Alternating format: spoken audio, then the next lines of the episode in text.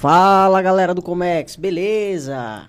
Boa noite, boa noite. Estamos aqui começando mais um episódio do Comex de Sucesso Podcast e essa semana, sexta-feira, Véspera de feriado, né? véspera de feriado, Feriadozão aí na segunda-feira. e o convidado aqui é especial, viu? O homem tem bagagem e vai falar um pouquinho da gente aqui de anuência, né?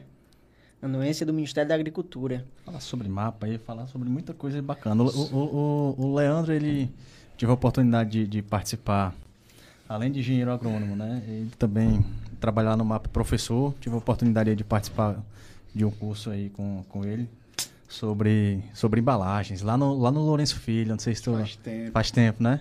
Cara, muito, muito gratificante. O conhecimento ali que eu pude absorver, fantástico. Mas aí eu passo a palavra aí para o nosso amigo Leandro, para que ele possa se apresentar aí para o público, falar um pouco aí da trajetória dele. Pessoal, boa noite. É a primeira vez que estou nesse ambiente aqui de podcast aí, tô meio amarradinho, mas vai, vai para frente. É, agradeço o convite, né? Assim, fiquei meio pensando aqui que eu tô, por que eu posso contribuir, né, nessa, temática aí. E aí pensei um pouquinho, topei. E estamos aí. Acho que a ideia é a gente trocar uma ideia sobre é, comércio exterior, e sobre alguns aspectos que eu posso falar um pouquinho da minha pouca experiência que eu tenho né, nessa área. E, é, assim, é, a ideia era, assim, me sugeriram falar da minha história, do comércio exterior, mas, assim, acho que não é, não é tão interessante assim. Eu queria pegar, dado que a gente está num período pós, assim, saindo da pandemia, meio que dentro da pandemia ainda, né? É que você falou um convidado aí importante, eu pensei quase que você fala um convidado de peso aí, um trocadilho, porque eu tô com fofinho aí, todo mundo engordou nessa pandemia. Eu ganhei mais alguns quilinhos, mas enfim. É, eu acho que a pandemia trouxe para nós alguns desafios, algumas soluções que a gente teve que criar, mas que na área que eu milito, que é a área agropecuária, a gente tem. é, já juntou problemas que a gente já tinha, desafios que a gente já tinha com coisas que surgiram é, nesses últimos um ano e meio, dois anos aí. Então, assim, é, acho que, é, é, não sei se você tem pergunta, mas assim, eu queria muito falar do que, que é, a, assim, a gente fala de agricultura no Brasil, tem, é um país, é, boas áreas, assim, muitas áreas é, que são agricultáveis e trabalham a agricultura, né, agricultura, agroindústria, por aí vai. Ah, uma pergunta que eu queria, não queria sair daqui sem falar, que assim, o que, que vem do campo, né? Porque todo mundo fala Ministério da Agricultura, todo mundo pensa no boi, no jumentinho, no feijão, na farinha.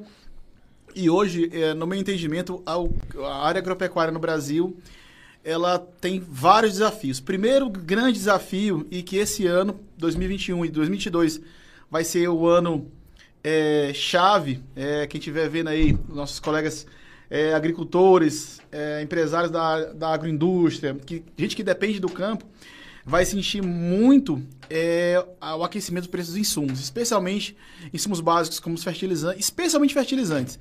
É, nós estamos aí numa, numa, numa virada de mesa em termos de falta de.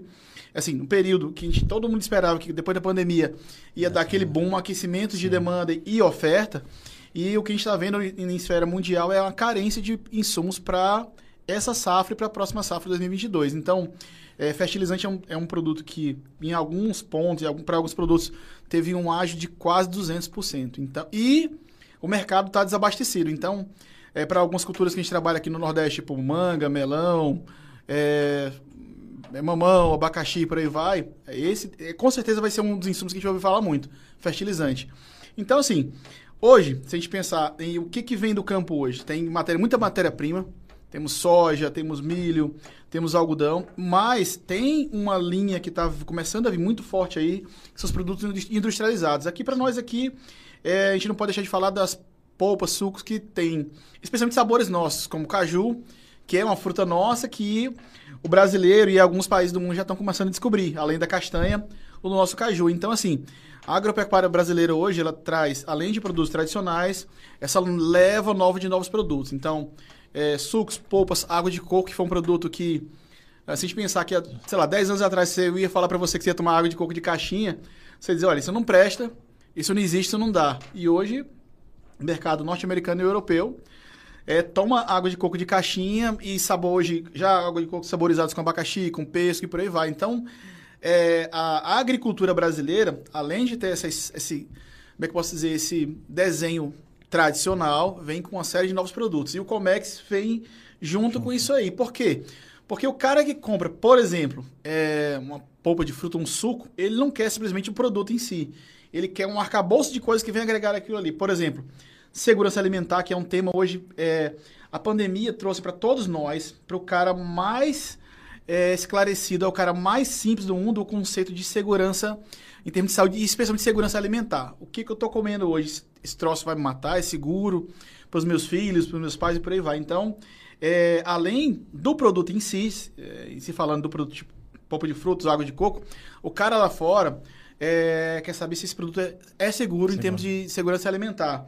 Se ele está coberto da parte documental que precisa para desembaraço e por aí vai. Então, assim, a agricultura nossa, ela tem esse viés tradicional, como eu já falei, mas tem esses novos produtos e tem essa arcabouço de informações que vem tudo junto aí. Então, cara, é, de início, eu acho que esse é um, um tema que a gente pode conversar um pouquinho mais. Abordar. Né? É, e assim, da experiência de vocês, o que, que vocês acham aí? É, o que, que pode ser um. Assim, a gente está falando de pós-pandemia, de novidades. O que, que vocês acham que pode ser um, um produto que pode bombar daqui para frente aí, assim? Calçado, calçado na questão da, da, da alimentação, da, da imunidade. A gente falou muito de imunidade. Ah, esse produto é bom para imunidade, esse não é. O que, que vocês acham que pode vir para frente aí que pode ser interessante para nós? Rapaz. O que, que, vocês pensam aí? Como consumidores aí, o que, que vocês, assim, coisas que vocês comiam? Porque a gente passou um, um tempão hum. enclausurado em casa, em né? Casa, é, muita preso. gente aí é, que não bebia para começou a beber, gente que bebia muito na rua, foi para casa não bebe mais, que a mulher não deixava, né? E por aí vai. Então, assim, o que, que vocês acham que vai ser um produto interessante para nós aí pós-pandemia? Pós-pandemia? Alimentar? É. Ah, tem alguma ideia, Lucas? Interessante. Eu, eu acredito assim. que os alimentos voltados ali pro, pro, pro fit, que o pessoal chama, né? O fitness. Uhum. Eu acho que com a pandemia, muita gente começou a buscar bem-estar. E o bem-estar, ele vem de inúmeros pontos, né? Uhum. E um deles é a saúde. E aí, eu sei que você falou que realmente muita gente puxou pro lado de se acomodou e começou a beber em casa e tal, mas eu vi, vi eu particularmente vi muita gente também que na pandemia é, começou a cuidar da saúde, né? Preocupado, às vezes, com um familiar ou outro, preocupado uhum. é, com a saúde mesmo, tanto mental quanto do corpo, e começou a consumir alimentos mais saudáveis. Né? Eu Cara, acho que. Também concordo com você em um ponto que a gente. Eu estava olhando aqui para os nossos snacks aqui. E uma coisa que a gente viu muito patente, pelo menos lá em casa foi assim, na casa de muitos amigos meus, é que é o seguinte. Antes, tipo assim, um casal, uma família, estava hum. acostumado, tipo, hoje, sexta-feira, que horas são? São 7h40 era todo mundo colocar uma roupazinha bacana e sair para beber, para jantar fora de casa. E aí, a clausura forçada, o que, que a gente fez? Eu, você, a galera que está em casa aí, a bolar a forma de se divertir em casa. Então, assim, Sim. casas que não tinham, por exemplo, área gourmet, rapidamente construiu um deck, uma coisa ali para o cara poder cozinhar.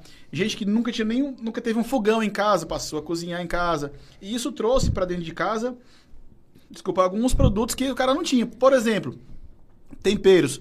Aqui no estado do Ceará, não sei se vocês notaram que a gente começou, uh, especialmente quem trabalha, quem, fala, quem gosta de churrasco, começou a ver é, alguns temperos diferentes, tem pre preparados para tempero e tudo mais. E esse produto tanto está vindo de fora do país, ou vem pronto, ou vem em termos de matéria-prima, ou está sendo começando a ser enxergado por pessoas fora daqui.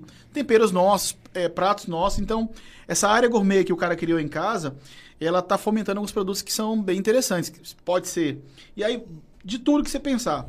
É, é, aqui em Fortaleza, não sei se você sabe, acho que vocês sabem, é, já tem vários fornecedores que trabalham com produtos da Itália. Tipo, você tem vários tipos de macarrão, é, vários tipos de molhos de tomate, diversos temperos, que mais? Azeite. Eu vejo muito nesses é, São Luís, esses, esses, Cara, mas aí é que tá. Não tá mais nessa esfera, assim, classe A, B. Tá, tá assim, tá, as pessoas estão experimentando provando. O cara que não cozinhava, pô, pegou um macarrão diferente, pegou um tempero diferente, trouxe para casa e esse cara não vai mais deixar de consumir isso aí.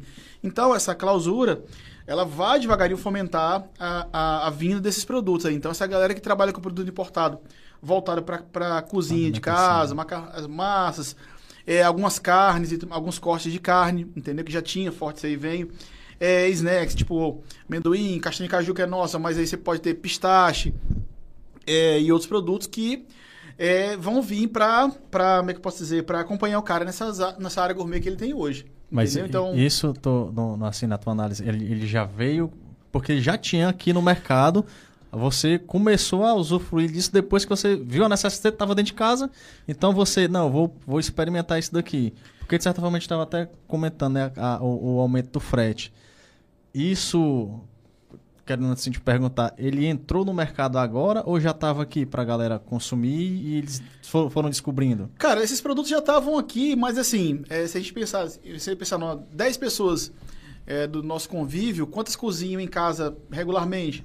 Talvez assim, eventualmente de 10, talvez 12 ou 3 cozinham com mais regularidade e outros não. Mas na pandemia todo mundo teve que se virar, entendeu? Sim. E aí, o que acontece? O cara teve tempo para ler, para conhecer, para ver vídeos, para ver YouTube. Ó, como é que eu, eu quero fazer, tipo, eu quero fazer uma torta de camarão. Como é que eu faço? Então o cara teve acesso, é, foi, na, foi lá, pegou receita, tem ingredientes e muitas empresas sacaram isso aí e foram, foram nisso aí. Assim, não só produtos que são oferecidos no nosso mercado, mas produtos lá fora. Tipo, um, digamos que um, um norte-americano, um inglês, um indiano fazia um produto lá é com tempero deles lá, em curry, por exemplo. Então, o cara, pô, mas nunca usei isso aqui. Tem aqui em Fortaleza? Tem, não tem tem, por exemplo, você tem falando São Luís, mas o cara começou a perguntar em outras redes aí é, mais periféricas, assim, nos grandes atacarejos aí da vida, e tem produto? Não tem. E o cara, porra, vou colocar aqui na minha prateleira. Bicho, então, eu acho que o pós-pandemia vai vir fomentando novos produtos. E não só produtos que estão no mercado interno, assim, produtos nacionais, mas produtos importados, marcas que o cara conheceu, entendeu? Então, assim, e as grandes empresas aí, elas estão muito ligadas nisso. E aí o que acontece? Eu tô falando, a gente está falando de Brasil, mas fora do Brasil, ou assim, o cenário foi praticamente o mesmo. O cara ficou em casa e começou a conhecer, por exemplo, conhecer produtos que você pensar, conhecer caixa de caju, conhecer o produto nosso camarão, que mais lagosta, é, e produtos assim, tanto quanto o nosso assim, por exemplo, farinha de mandioca, é, tapioca e por aí vai. Então, é, pense o seguinte: esse cara provou uma vez, gostou e vai começar a fomentar é, ao longo dos anos, a gente vai vendo, assim, pontualmente algumas exportações, por exemplo, de farinha de mandioca, é, de é, fécula de mandioca para fazer tapioca, que mais? Caixinha de caju, que já é um produto mais, mais corriqueiro. Açaí. É, açaí. Então, assim, é, o cara estava em casa, conheceu novos produtos e ele vai começar a fomentar. Então, o, o cara vai começar a bater a tua porta do Comex perguntando, olha, como é que eu faço para exportar farinha de mandioca?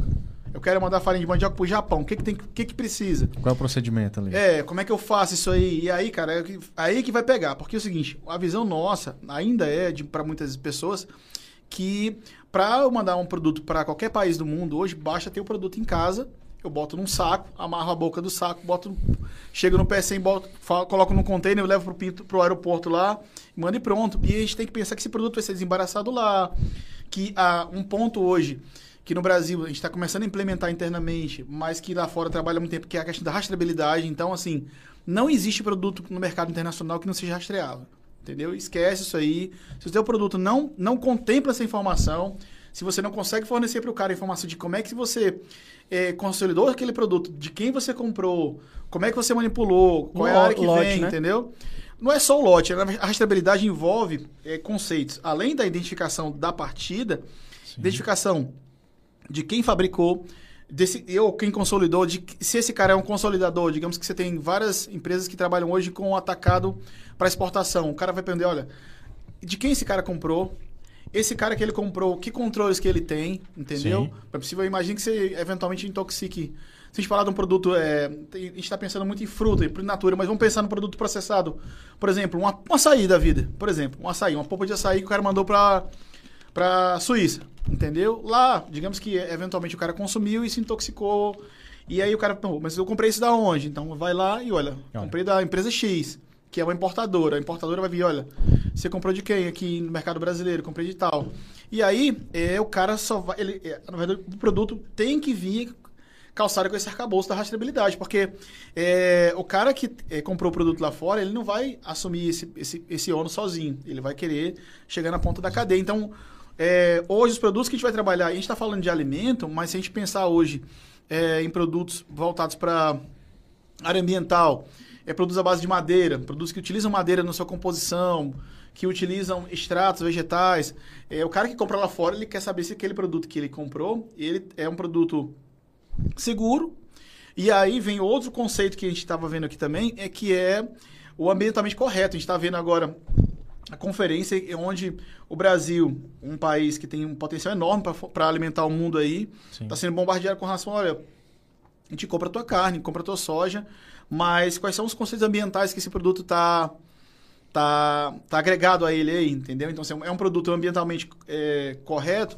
E, assim, eu vejo cada vez mais que não é uma... Não é, como é que eu posso dizer não é mais uma palavra bonita, uma coisa assim, um charme a mais que o produto tem. É realmente uma questão legal. Uma obrigação verdade. ali já. É, né? porque o que acontece. Obrigação, né? É, o que acontece? Os países não querem é, fazer parte, ou mais à frente, é, vinha ser judicializado com base nessa, nessa pendência. Eu quero dizer o seguinte: o cara que compra uma carne brasileira hoje, lá fora, ele não quer que o cliente dele pergunte: olha, é, esse produto que você está ofertando aqui é um produto ambientalmente correto? É ou não é? Não é, por exemplo. Imagina que o cara, uma grande rede de supermercado, por exemplo, inglesa, pode estar fomentando ela sem saber é, desmatamento da Amazônia. Imagina o que, que é isso em termos de, de em termos jurídicos e em termos de marketing também, entendeu? Então ninguém quer agregar disso aí ao seu produto. Então, é, produtos que a gente trabalha hoje tem que ter o produto em si, questão da segurança alimentar, a pandemia deixou isso, cara, muito claro na cabeça de todo mundo hoje. Então, se você vai consumir o alimento, é, você quer saber, assim, de repente, quem manipulou, se aquele, o cara que manipulou aquele, aquela tua fruta, aquele teu pescado, aquele, aquele, sei lá, aquela tua carne, o cara é um cara que estava saudável, esse cara teve algum problema de saúde. E é, a gente está falando agora de pandemia, cara, mas assim, eu penso o seguinte, daqui para frente, com a população mundial aí girando em números que a gente já tem hoje, é cada vez mais vão ter muita gente colada uma na outra e a, a, as transmissões de doenças que a pandemia assim, se a gente pensar que o Covid-19 é, foi comparado a doenças que é, passaram por aqui há 100, 200 anos atrás, acho que os infectologistas não imaginavam que ia caminhar tão rápido que tantas pessoas não teriam, assim, a, a percepção de, do risco que isso tem, é, ou seja, não ia brincar com isso, ia levar isso a sério, e, não, e foi o que, não foi o que ocorreu. Então, assim, é, a segurança alimentar e a segurança alimentar voltada para a questão da, das das, das enfermidades que o ser humano pode ter, casar a questão ambiental, vai ser o lastro de muitos produtos. Já é, na verdade, né? Então, assim, mas isso vai ficar cada vez mais evidente. Tanto para nós comprarmos, quanto para nós vendermos. Acho que é um, um, grande ponto aí. E aí, cara, aí eu sempre digo, quanto mais difícil, quanto mais difícil fica, mais seleciona quem trabalha nesse mercado. O fabricante tem que ser um cara mais cabeça, mais estruturado, mais especializado. E o cara que dá suporte a ele também, entendeu? Então, assim, é, tô lembrando aqui do meu, meu início de Porto do Pecém, de Mucuripe, é, em que alguns caras que trabalhavam com despacho, cara, um cara totalmente alheio ao, ao que, que era o produto do cara, a qualidade que o produto tinha que ter. O negócio dele é o seguinte: chegar no porto, colocar o container para dentro, despachar, acabou. Se, ah, se a fruta não chegou bem no porto, se tinha algum problema, ou se é, tem, tem algum viés que pode prejudicar o cliente, cara, tá, não tô nem aí. Não, cara, é, é minha responsabilidade. É, né? é, é, é, sempre. É do, é, do despacho, né? Ele sempre, pensa que é só o despacho. É, sempre foi, é, mas assim. É, essa visão de. Não ter a visão de longo prazo, assim. Embarquei o conteúdo, o cara me livrei, vou tomar cerveja agora com peixe. Cara, isso aí ficou para trás. Quem Verdade. tá pensando nessa ideia aí. É, não tem a real noção do, do prejuízo que pode ter. É tanto que você teve empresa de, de despachadoneiro no, no Ceará aqui, que há 10 anos atrás tinha um nome, tinha uma força grande, e hoje ou são empresas marginais ou desapareceram. Isso é o grande ponto. Então é isso, bicho. Então na área agropecuária, é, o desafio que falei é pegar esses novos produtos que estão vindo aí, tanto para exportação quanto para importação, segurança alimentar, questão ambiental muito, muito importante. E assim, eu, eu falei da Amazônia, mas a gente tem aqui no Nordeste alguns bolsões e alguns aspectos também que tem, tem o seu, seu sua influência também. Então, se a gente pensar que uma, uma, cultura como o melão, que é uma cultura extremamente é, tecnificada hoje, um produto que a gente acho que não dá nem para comparar o melão mais com uma, uma, uma, uma cultura é, é, como é que posso dizer, uma, uma simplesmente uma, uma, coisa que você vai pegar a sementinha, plantar e tirar a fruta depois, porque tem uma série de, de aspectos voltados para isso aí.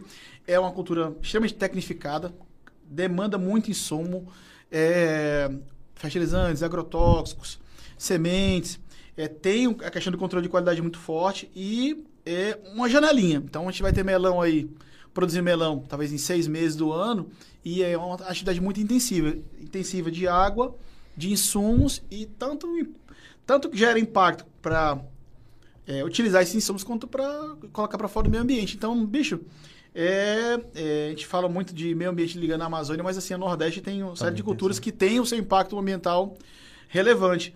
E as grandes empresas estão atentas a isso aí, e as pequenas e médias, eu acredito que ainda tem, tem, tem, uma, tem um espaço para ganhar nesse sentido, cara. Então, Basta correr atrás ali, É, né? e se, a- se- se adequar. ao- é, e aí, se a gente partir para produtos é, tradicionais para nós, mas que não tem tanto tanta, tanta espaço no mercado internacional, isso vai bater mais ainda. Por exemplo, é um cara que é, trabalha com farinha de mandioca, com açaí, é, com várias amêndoas que a gente tem no Brasil aqui, com frutas, frutas de caráter mais regional.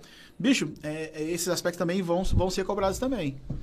Sim, que mais? Que vocês Que eu- que tô eu- falando demais, eu vou parar não, de falar e eu não, quero ver cara, vocês aí. Fique, fique tranquilo, a- Fique- a gente tá aqui pra... Pra ouvir e pra aprender. E aprender. Ah, cara, assim, Assim, uma, uma, uma- Eu lembrei aqui, a gente entrevistou aqui, inclusive um dos, dos nossos patrocinadores, que é o, o, o dono da, da Nutriview. Ele Hum. comentou uma coisa interessante. Ele, cara, tem coisas que, tipo, eu preciso atender um certo, uma certa burocracia para exportar. é, o que é o produto? É farinha de Farinha de carne e ossos. farinha de carne e osso. Ele, Hum. tipo, cara, eu preciso atender certos requisitos pra, o- para o mercado interno e outros, às vezes, totalmente diferente para o mercado internacional. Aí, as- aí ele disse, às vezes eu penso, pô, o cara lá tem que comer melhor ou, ou não do que a gente, por que, que existe essa, essa diferença assim no, no, no? Existe, não existe? Como é tu, o que, que tu cara, pensa sobre isso Ó, assim na... é, vamos pensar o seguinte.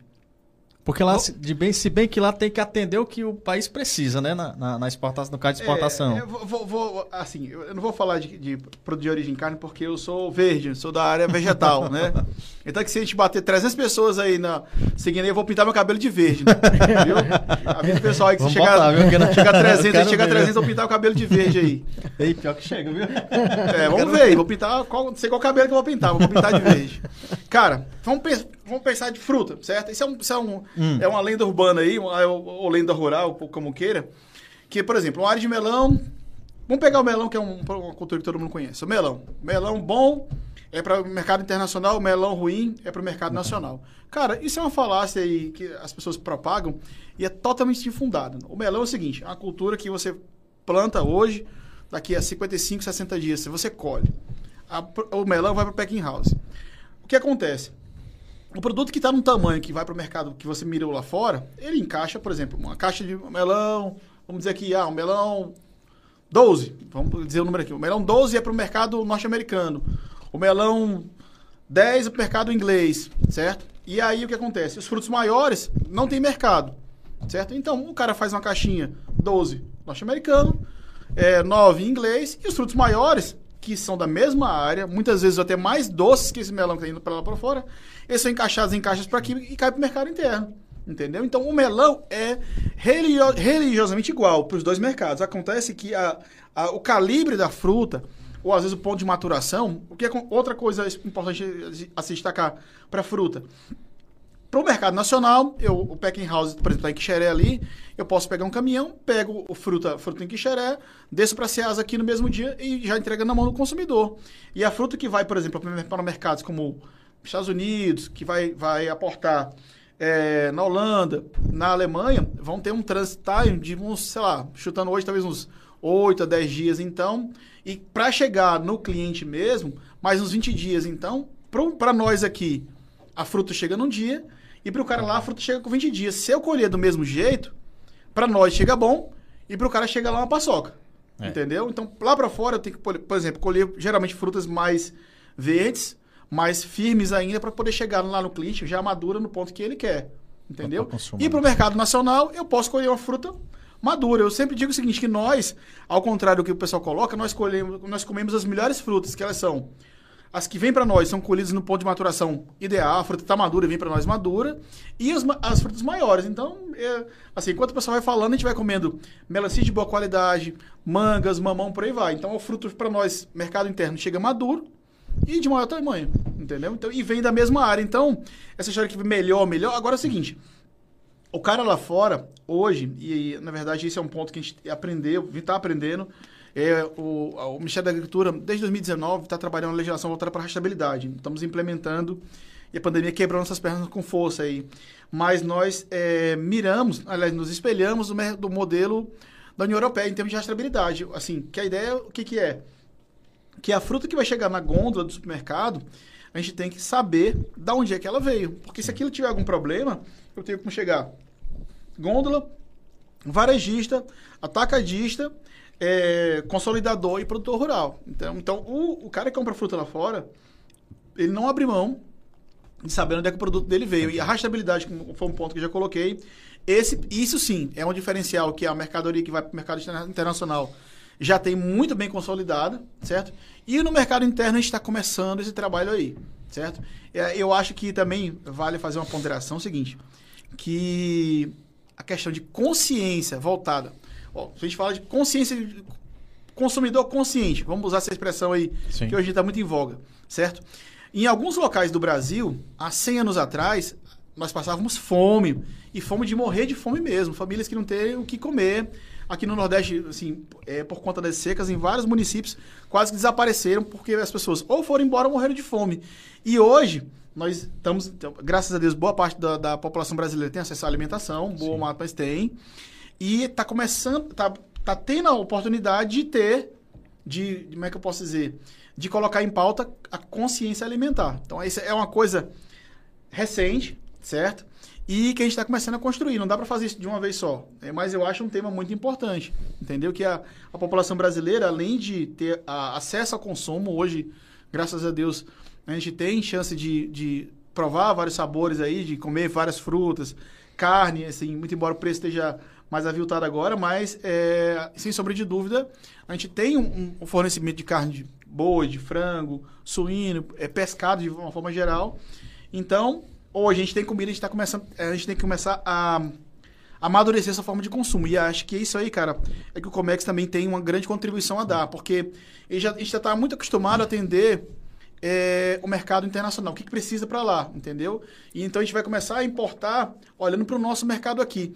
É, nesse sentido, eu queria citar o exemplo de um produto que está chegando no fim do ano. Ah. E, inclusive, nós fizemos uma operação semana passada voltada para azeite de oliva, certo? Cara, azeite, há cinco anos atrás, era um produto que o Ministério, como é que eu posso dizer? O nosso conceito é que o azeite importado era um produto bom, muito melhor que o óleo de soja que a gente utiliza hoje, e era um produto que a gente, é, como é que eu posso dizer? Não é que fazia vista grossa, mas considerava que era um produto bom e se focava nossas energias em outros produtos, né? Sim. O que aconteceu? A gente começou a observar que o mercado é, começou a ser povoado por algumas marcas que não eram marcas tradicionais, certo? E aí, é, começou, um começou um trabalho pequeno, um trabalho de coleta de amostras. E aí, meu amigo, Complicado. o susto foi grande. O susto foi grande. Por quê? Porque algumas marcas trabalhadas no Brasil abertamente não eram azeite de oliva. Entendeu? Então. Era, era o que? Óleo de panela? Cara, é, na verdade, era, um, era o azeite de oliva é um produto muito interessante, porque você tem a produção localizada em alguns países do mundo, certo?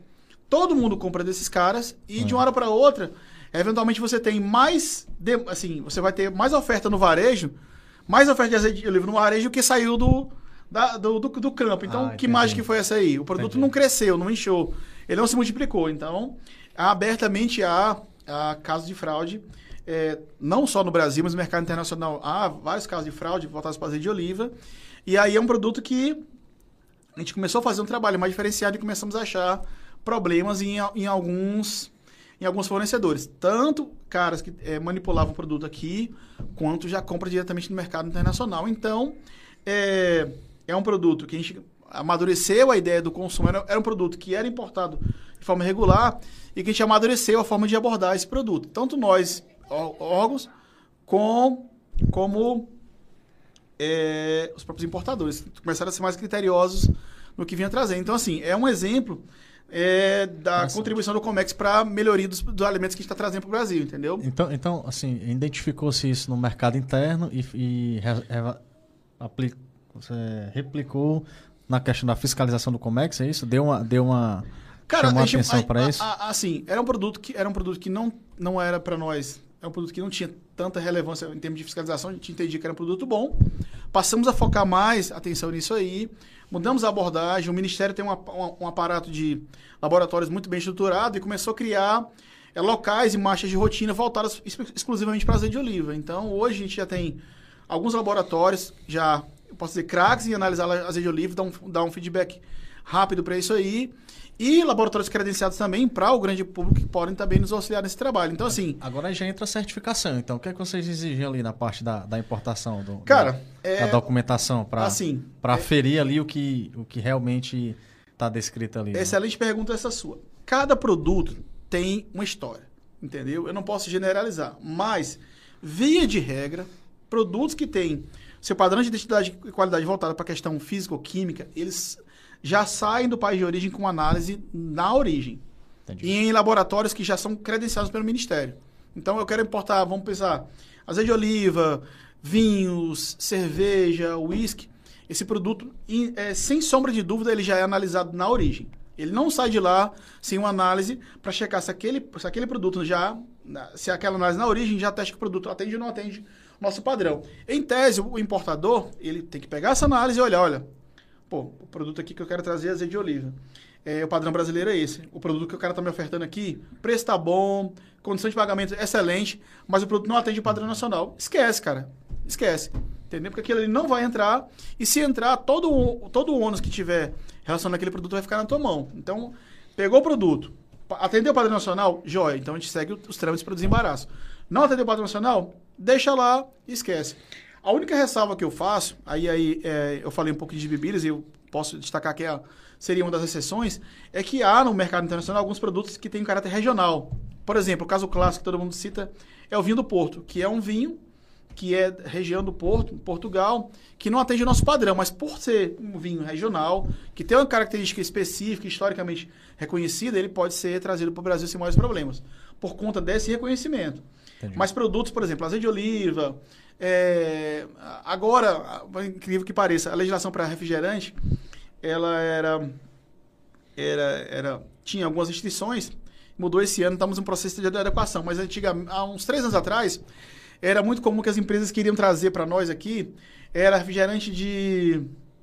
Que eventualmente ainda acha, assim, muito residualmente, assim, não sei como é que os caras trazem, mas trazem assim, mas é refrigerante de framboesa, de morango, pêssego... Até a. Coca-Cola eu acho que teve uma hora que deu, deu uma É, inovada mas aí. é, é, mas é o que acontece. É porque eram, eram, eram, eram, refri- eram refrigerantes, à luz da legislação internacional, é, que não tinham nada de suco. E no Brasil, é, é, refrigerante para nós ele tem que ter um teor de suco mínimo, entendeu? E esse produto não tinha nada de suco. Então, é, a gente não podia importar de forma regular porque aquilo para nós Não não, era era refrigerante.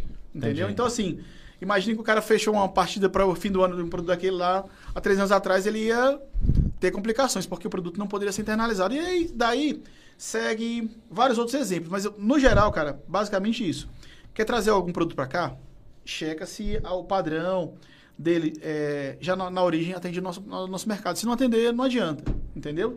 Isso aí você pode estender, estender para produtos de origem é, carne, é, para maquinário. Assim, se a gente está falando de evolução, é, muitas empresas hoje estão indo buscar máquina no mercado internacional, entendeu? Viu que, assim, aqui ele já tem poste, a demanda aumentou e o cara vai vai para cima e trazer máquinas para cá. Então, assim, muitas vezes a máquina não atende às especificações que o Brasil tem. Então, não vai trazer. Então, o comércio exterior hoje, bicho, não é, pra, não é mais para amador.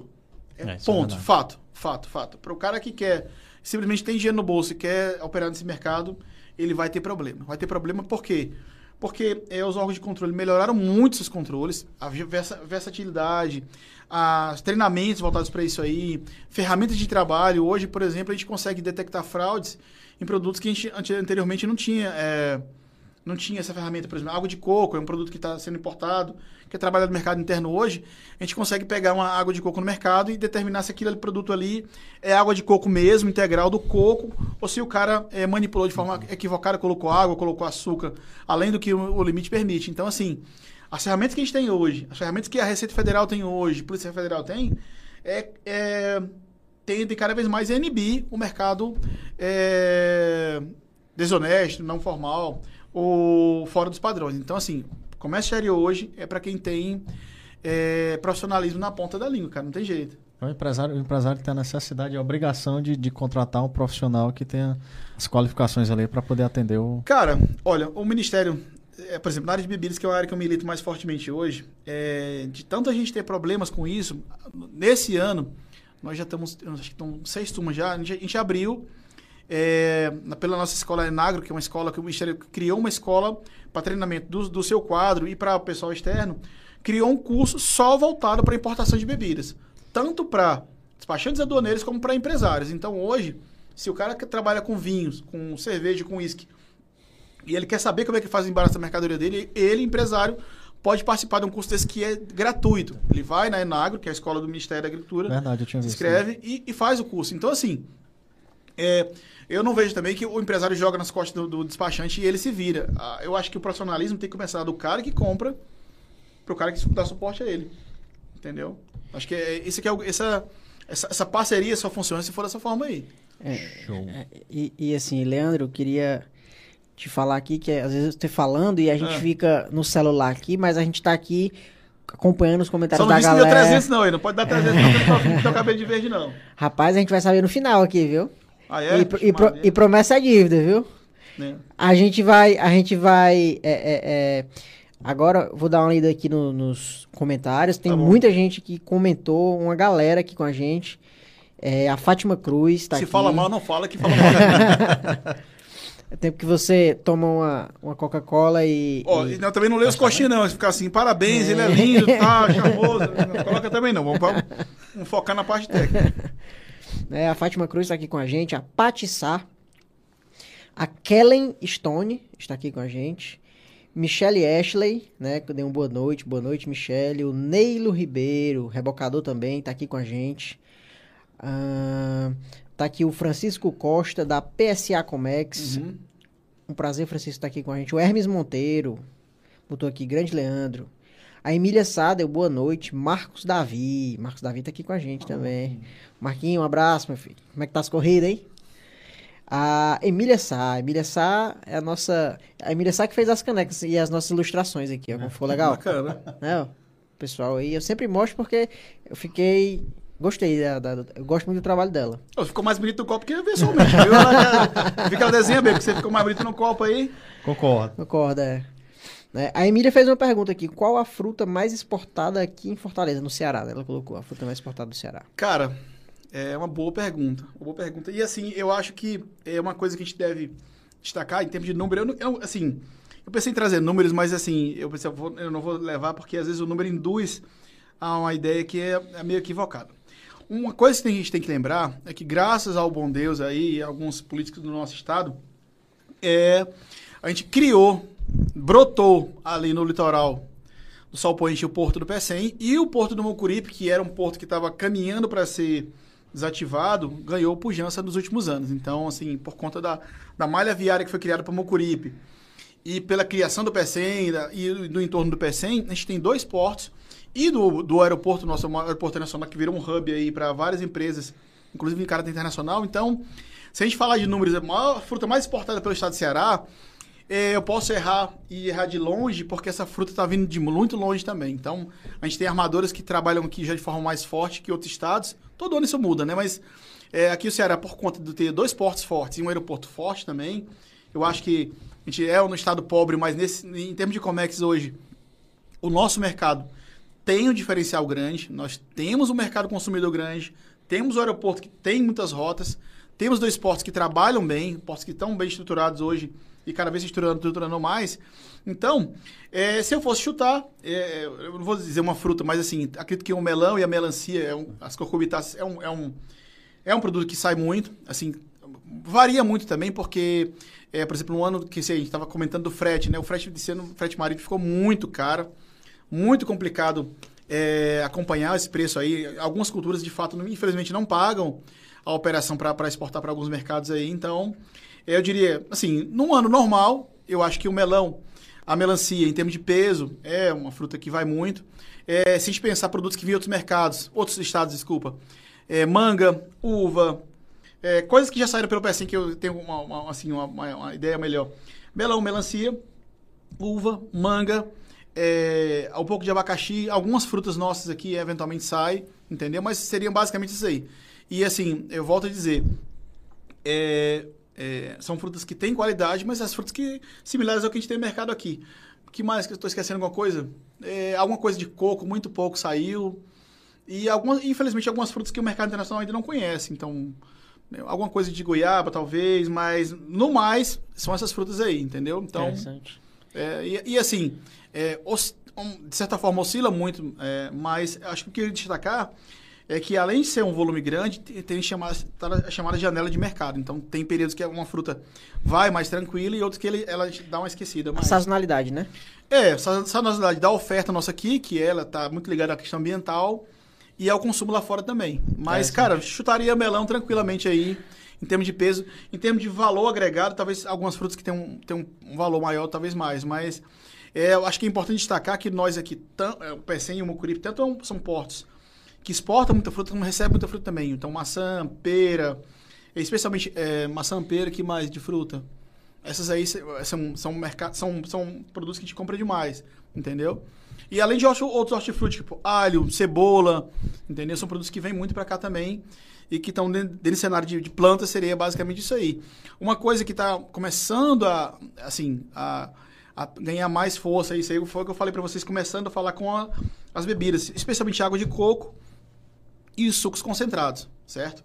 Para mercados aí que estão é, ávidos por sabores como maracujá, é, que é um- uma fruta que é, tem certa exportação, mas maior- a maioria dela sai, sai já como suco, suco ou suco concentrado. Então, seria basicamente esse cenário aí. E vamos para mais, vamos para mais coisas, cara, porque aí é o que tá falando, assim, a gente está falando em inovar, então frutos como pitaia, é, outras variedades de uva, é, algumas variedades de, de, de manga que a gente está começando a plantar aqui, entendeu? Citros, que não é uma cultura tão forte nossa aqui pro Nordeste, mas assim, se a gente, se a gente tiver água, a gente consegue implementar.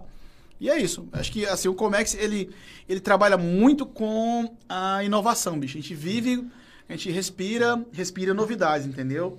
E muitas vezes o empresário chega aí, acho que é, você sabe mais do que eu, que o cara chega assim meio, pô, tem um produto aqui que eu não sei como é que eu faço para exportar. Como é que a gente faz isso aí? E vocês pensam assim, porra, mas também não tenho a menor ideia que o cara quer.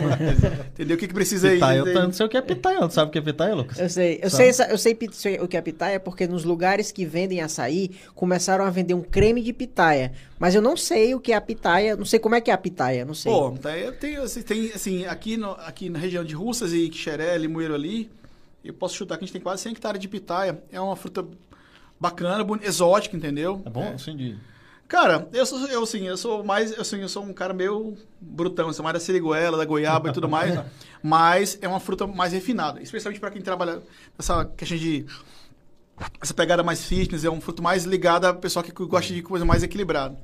Eu sou mais grosseirão, assim, da panelada com cuscuz e E é bom. caju e por aí vai, E é bom. entendeu? Uma cervejinha. É isso, mas fala Rapaz. não, que eu tô aqui já. Tô, tô- tô ficando preto, mas eu tô Coca-Cola já. Rapaz, o Wesley e a conversa tá tão boa que a gente esqueceu até dos patrocinadores, acredita? Sim, cara, pois é, cara, vamos... vamos... Mas vamos, vamos passar aqui. A gente vai falar aqui, parar um pouquinho para falar aqui dos patrocinadores, a galera que apoia a gente, que confia no nosso trabalho e tá ajudando a gente a disseminar esse conteúdo bacana que, o, Joia. que o doutor tá trazendo aqui pra gente. Vamos lá? A gente vai falar aqui do, do primeiro patrocinador, que é o MD Studio. O MD Studio é o que é quem fornece essa estrutura pra gente aqui. Tá falando que eu vou comendo aí, viu? Pode, Pode, pode, pode ir comendo. Empresta o carregador agora. Tirar aqui. É, e aí o MD Studio, ele trabalha com produções musicais, né? Lives, podcast, se você quiser fazer o seu podcast, né? A gente tá aqui no estúdio 2, estúdio climatizado, tem um estúdio lá fora também que é que é mais para lives um pouco mais abertas musicais, né? Fazer aulas, né? Se a gente se quiser fazer todo esse trabalho no estúdio, é só você falar com o, no Instagram deles, vai, o link vai estar na descrição do vídeo. E aí você entra em contato que o Marcos vai atender prontamente aqui para fazer o seu sua demanda, né? A gente vai falar também do Gaudisson. O Gaudisson é quem faz todas as nossas instalações elétricas, né? É, instalações, os cabeamentos, né? Instalações para shows, para lives, tudo é com Gaudisson. Ele sempre atende aqui a gente quando a gente precisa de iluminação também. Ele atende a gente. E, e se você precisar de qualquer um desses serviços, também pode ligar pro Gaudêncio. O telefone dele vai estar na descrição do vídeo, beleza? Vamos falar da Divino Sabor. A Divino Sabor é esse salgadinho que você tá comendo aqui, viu? Rapaz, Muito bom, muito bom. É bom demais. Eu, tô, eu, eu fiz uma promessa, toda vida eu faço, que eu vou comer bem pouquinho, macho, mas só beliscando aqui, eu comi uns 50 já. Também já. Começa ali fora, né? E é muito bom, né? E, e a Divino Sabor, ela tá aberta para as demandas, se você quiser fazer a confraternização, não é isso, Wesley? É. E aí a gente estava conversando lá com, com o proprietário. Se você quiser fazer a sua confraternização, quiser é, fazer a encomenda de, de comidas para festa em casa, sua festa Natal, final do né? ano, Natal, Ano Novo, é, eles vão disponibilizar um, cardápio lá para vocês para exatamente te atender aí com, com, com preço preço bom e qualidade. Preço né? bom e qualidade. Realmente... realmente... a gente foi lá e, e tem muita coisa, Sim. né?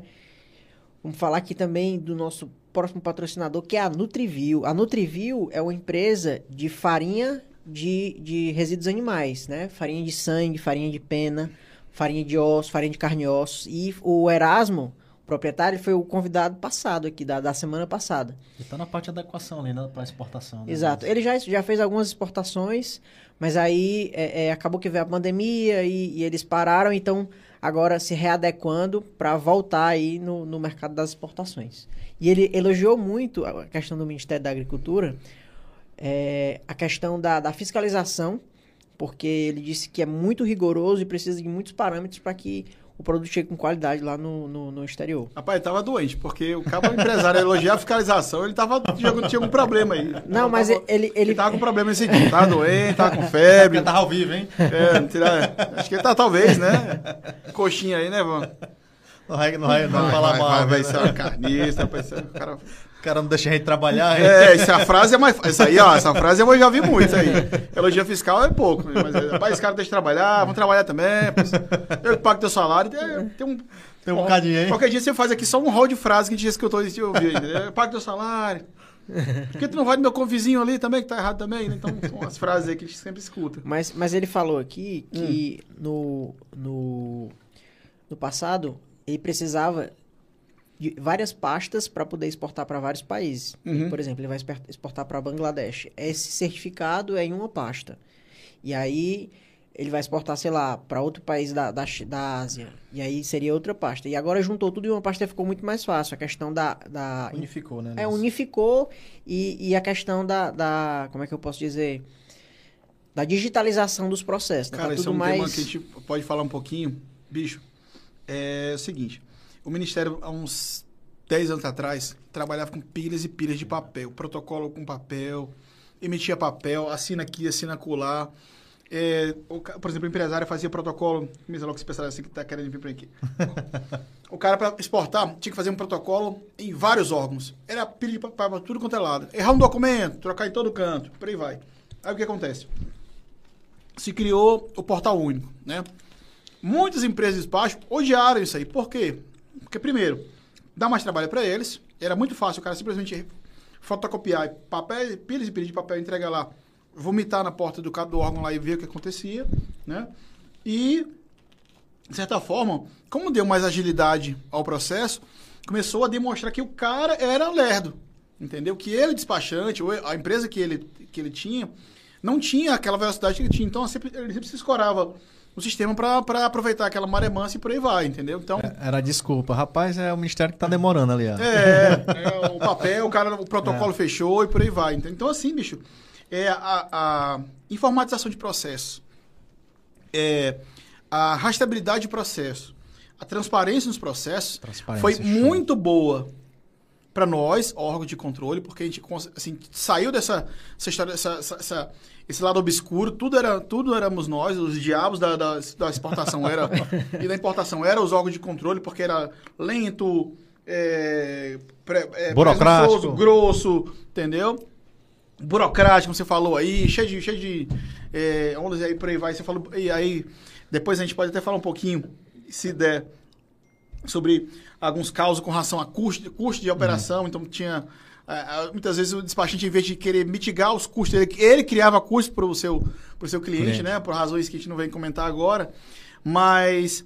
É, e para o empresário, cara, ficou ótimo, porque é o seguinte: agora, se ele for um cara safo e for um cara interessado, ele pode acompanhar todo o processo de embaraço dele. Entendeu? Então ele pode ver, oh, emperrou em tal canto, emperrou por quê?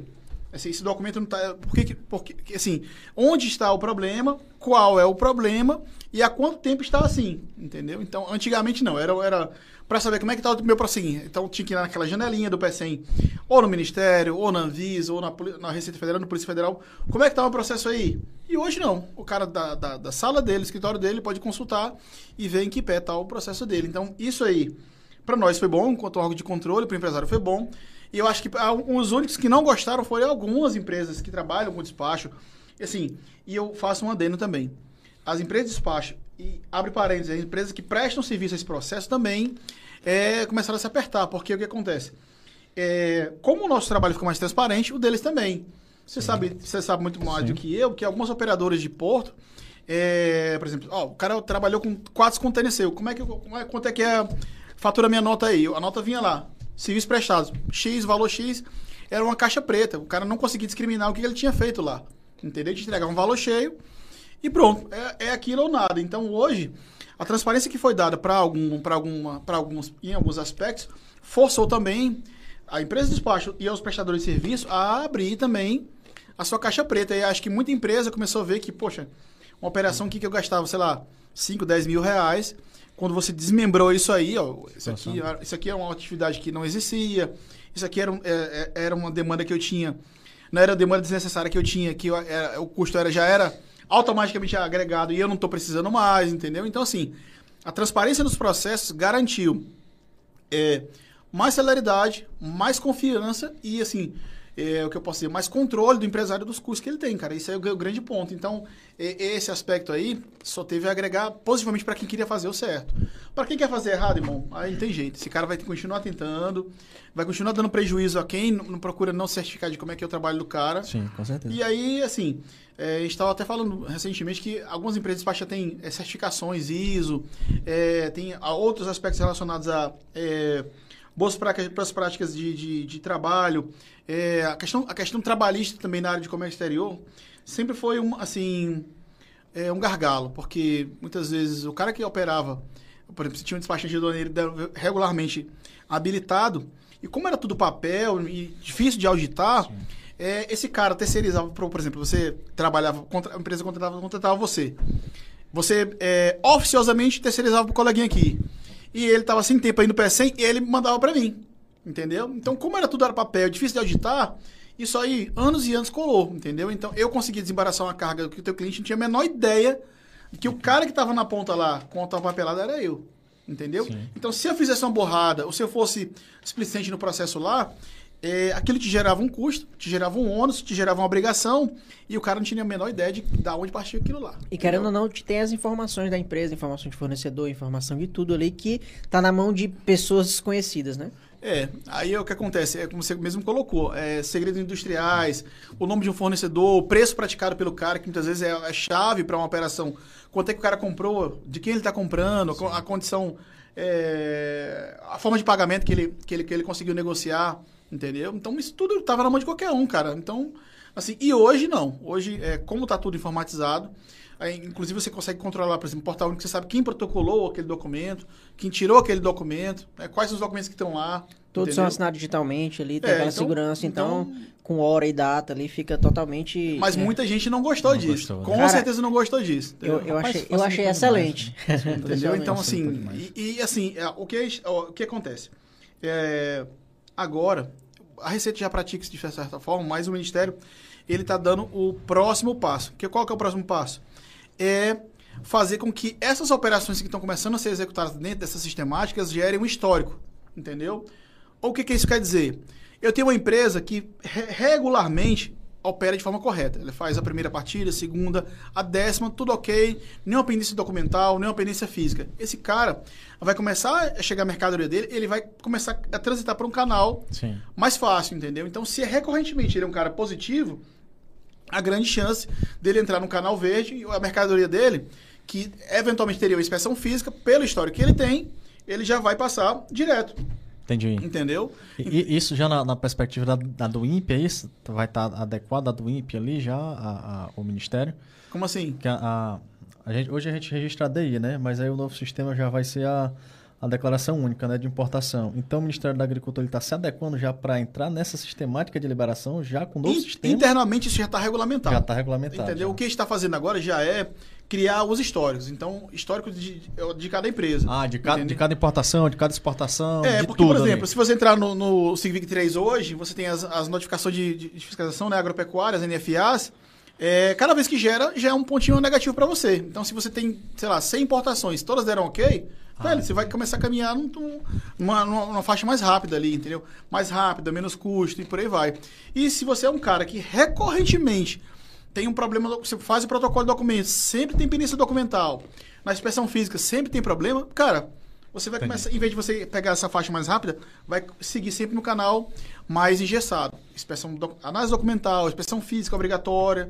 E isso tanto é tempo quanto custo. Então, o cara que se preocupa com o histórico que ele tem, ele vai começar a ter essas benesses de agilizar o despacho do desembaraço aduaneiro dele e é, ganhar tempo nesse desembaraço, entendeu? Então, e, e aí entra aí em saber escolher o profissional, né? Cara, é Porque chave. Tem, tem, tem, tem profissional que... Muitas vezes, muitas vezes, assim, o que acontece? Que é, o problema que vai ocorrer na operação daqui a 20 dias, o cara já consegue ver hoje. Porque, por exemplo, eu importo essa bebida lá Espanha. O meu fornecedor, eu já paguei, e o cara já me entrega a documentação na mão. Eu já posso, eu, despachante aduaneiro, se eu tiver um mínimo de discernimento, olhar assim, não, cara, esse aqui, ó, cara me apresentou um certificado que está no modelo errado, o cara está numa língua que não é, não é atendida aqui pelo Brasil, é, ou, se, ou eu tenho uma informação que aqui está errada, entendeu? Eu já posso, antes da mercadoria chegar aqui e ter problema com o ministério, eu digo, olha, me apresenta o documento correto, eu já quero protocolar tudo direitinho. Então, o cara tem como ele, ele fazer uma análise crítica, corrigir o problema e já chegar aqui com tudo ok, entendeu? Se ele não fizer isso aí, quando a mercadoria chegar aqui, a documentação chegar com a pendência, todo, todo aquele tempo que ele poderia ter ganho, ele vai ter agora, entendeu? Vai ter, vai ter esse ônus aí. Então, é, é mais um ponto positivo para esse fluxo ó, é, eletrônico de documentos. E, mas assim, o cara tem que ter essa capacidade para fazer esse trabalho. Não adianta ser simplesmente um carregador de papel, como eu sempre digo, né? O cara tem que ter análise crítica, saber o que está fazendo, bicho. Então, esse é o, é o grande ponto. E, infelizmente, é, e eu te digo, mesmo com esse curso que o Ministério está fazendo aqui agora no final do ano, muitas empresas, muitos empresários estão estão achando que assim não viram isso nisso nenhuma importância e vai ter problema aqui no final do ano. Então, lá para o dia 20 de dezembro, cara, pô, mas eu como importei o vinho, deu problema, não vou conseguir desembaraçar a tempo no final do ano. Assim, todo ano ocorre isso aí, cara. Infelizmente, a gente tem, tem dó, mas assim, de um tempo para cá, de olha, cara, teve todas as chances de ah, se, se se precaver. Você deixou a coisa acontecer. Paciência agora, né? É. E, é... e colher aí o, o, prejuízo, né? É, mas assim, é, é, é, é algo que tá ficando, é, ficando mais raro, mas ainda ocorre, infelizmente.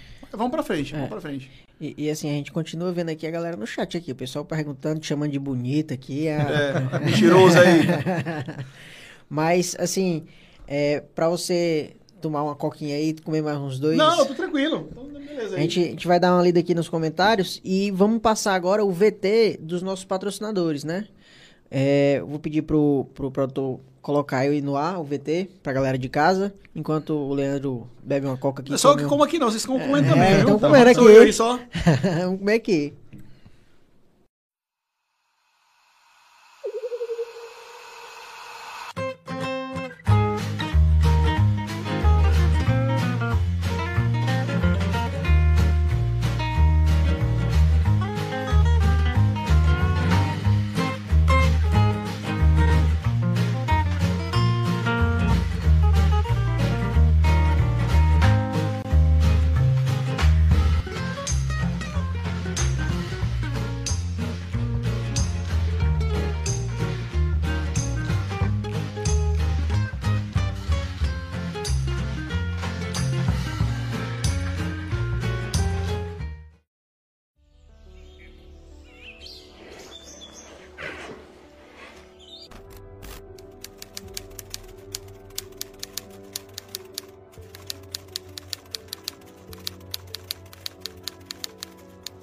A Nutrivil ela fez um investimento em qualidade, o departamento de qualidade, investimentos que empresa do setor, do setor não tem.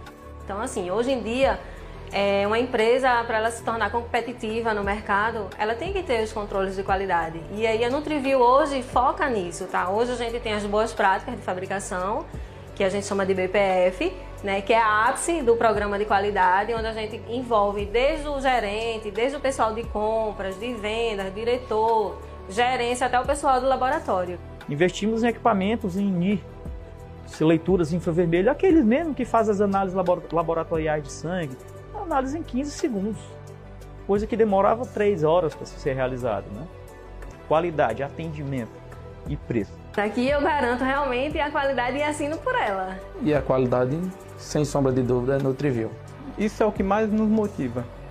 É saber que é, podemos ser referência, que podemos ser espelho.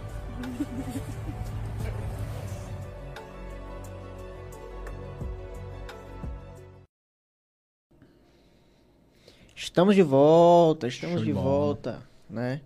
E aí, você que conferiu o trabalho da Divino Sabor e da Nutriview, né? Se quiser ter mais informações, é só entrar lá na no, no link da descrição, que vai estar lá tudo discriminado para você, beleza? E vamos voltar ao nosso papo aqui com o grande Leandro, né? E Leandro, você falou de muito conteúdo aqui, cara. Foi uma aula, aprendi demais, né? E eu te confesso, a gente do comércio exterior, assim, vê que o ramo é muito grande, né? E, na- pelo menos da minha parte, eu sou um cara que não estudei muito sobre o agro, produtos agro, produtos pecuários, né? E é uma área que me interessa bastante, né? Essa questão de vinhos, essa questão do azeite. Inclusive, é, é uma, uma, uma espectadora falou aqui, a Kellen Stone colocou, Leandro, super abraço, eu e meu pai assistindo, ele, ele gostou muito das informações sobre o azeite, né? Uhum. né? O, o Neilo aqui falou do, do melão, né? Vanessa Tavares colocou aqui, parabéns, Leandro, pelo excelente profissional que você é. O Edson Luiz Mendes colocou aqui, os produtos importados do Oriente Médio, como damasco, tâmaras, para o período natalino, como controlar a sua qualidade, já que não os produzimos no Brasil? Né, Ele fez esse questionamento aqui. Cara, é... Primeiro assim, o pessoal que eu, ó, o pessoal que eu paguei pra me elogiar aí já tá bom já, já já, já deu, tô, tô feliz já. Obrigado, viu, ó? Tranquilo? Cara, é, isso é um, um ponto importante. O que acontece? É, como eu falei pra vocês, alguns produtos que a gente não tem aqui, a gente não tem muita vivência, é, e na importação a gente acha que tudo é, tudo é bom, tudo é maravilhoso, né? É o que a gente começou a ver, que alguns produtos, especialmente produtos que são processados, é, eles tinham alguns problemas, certo? É, você falou Damasco, falou o que mais aí, falou... Mas a gente, Falou Damasco, tâmaras... É, é, é, falou Damasco e tâmaras. Pronto, aí, aí eu vou colocar nesse rol também é, algumas amêndoas, certo? O que acontece?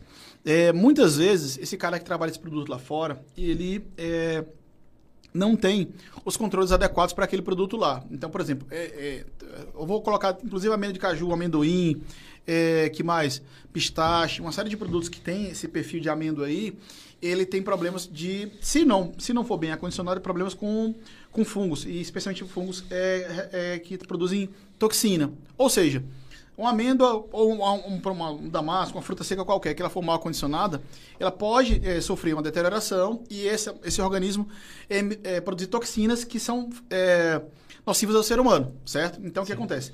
É, esse era um aspecto que há uns 10 anos atrás não era tão perseguido pelo Ministério. Como volto a te dizer, a gente, a gente tinha uma visão mais voltada para produtos que é, historicamente tinham problema de qualidade. A nossa, a nossa abordagem era muito macroscópica, ou seja, é, vinha uma maçã, a maçã tava, era pequena, era grande, era torta, tinha uma mancha, mancha de frio, tinha uma ranhura, tinha um risco. Esse era o nosso grande foco, entendeu? Visões macroscópicas da coisa. E aí o que acontece? A gente começou a observar que alguns dos produtos mereciam um cuidado maior na visão microscópica, especialmente na questão é, da microbiologia, certo? Então, o que acontece?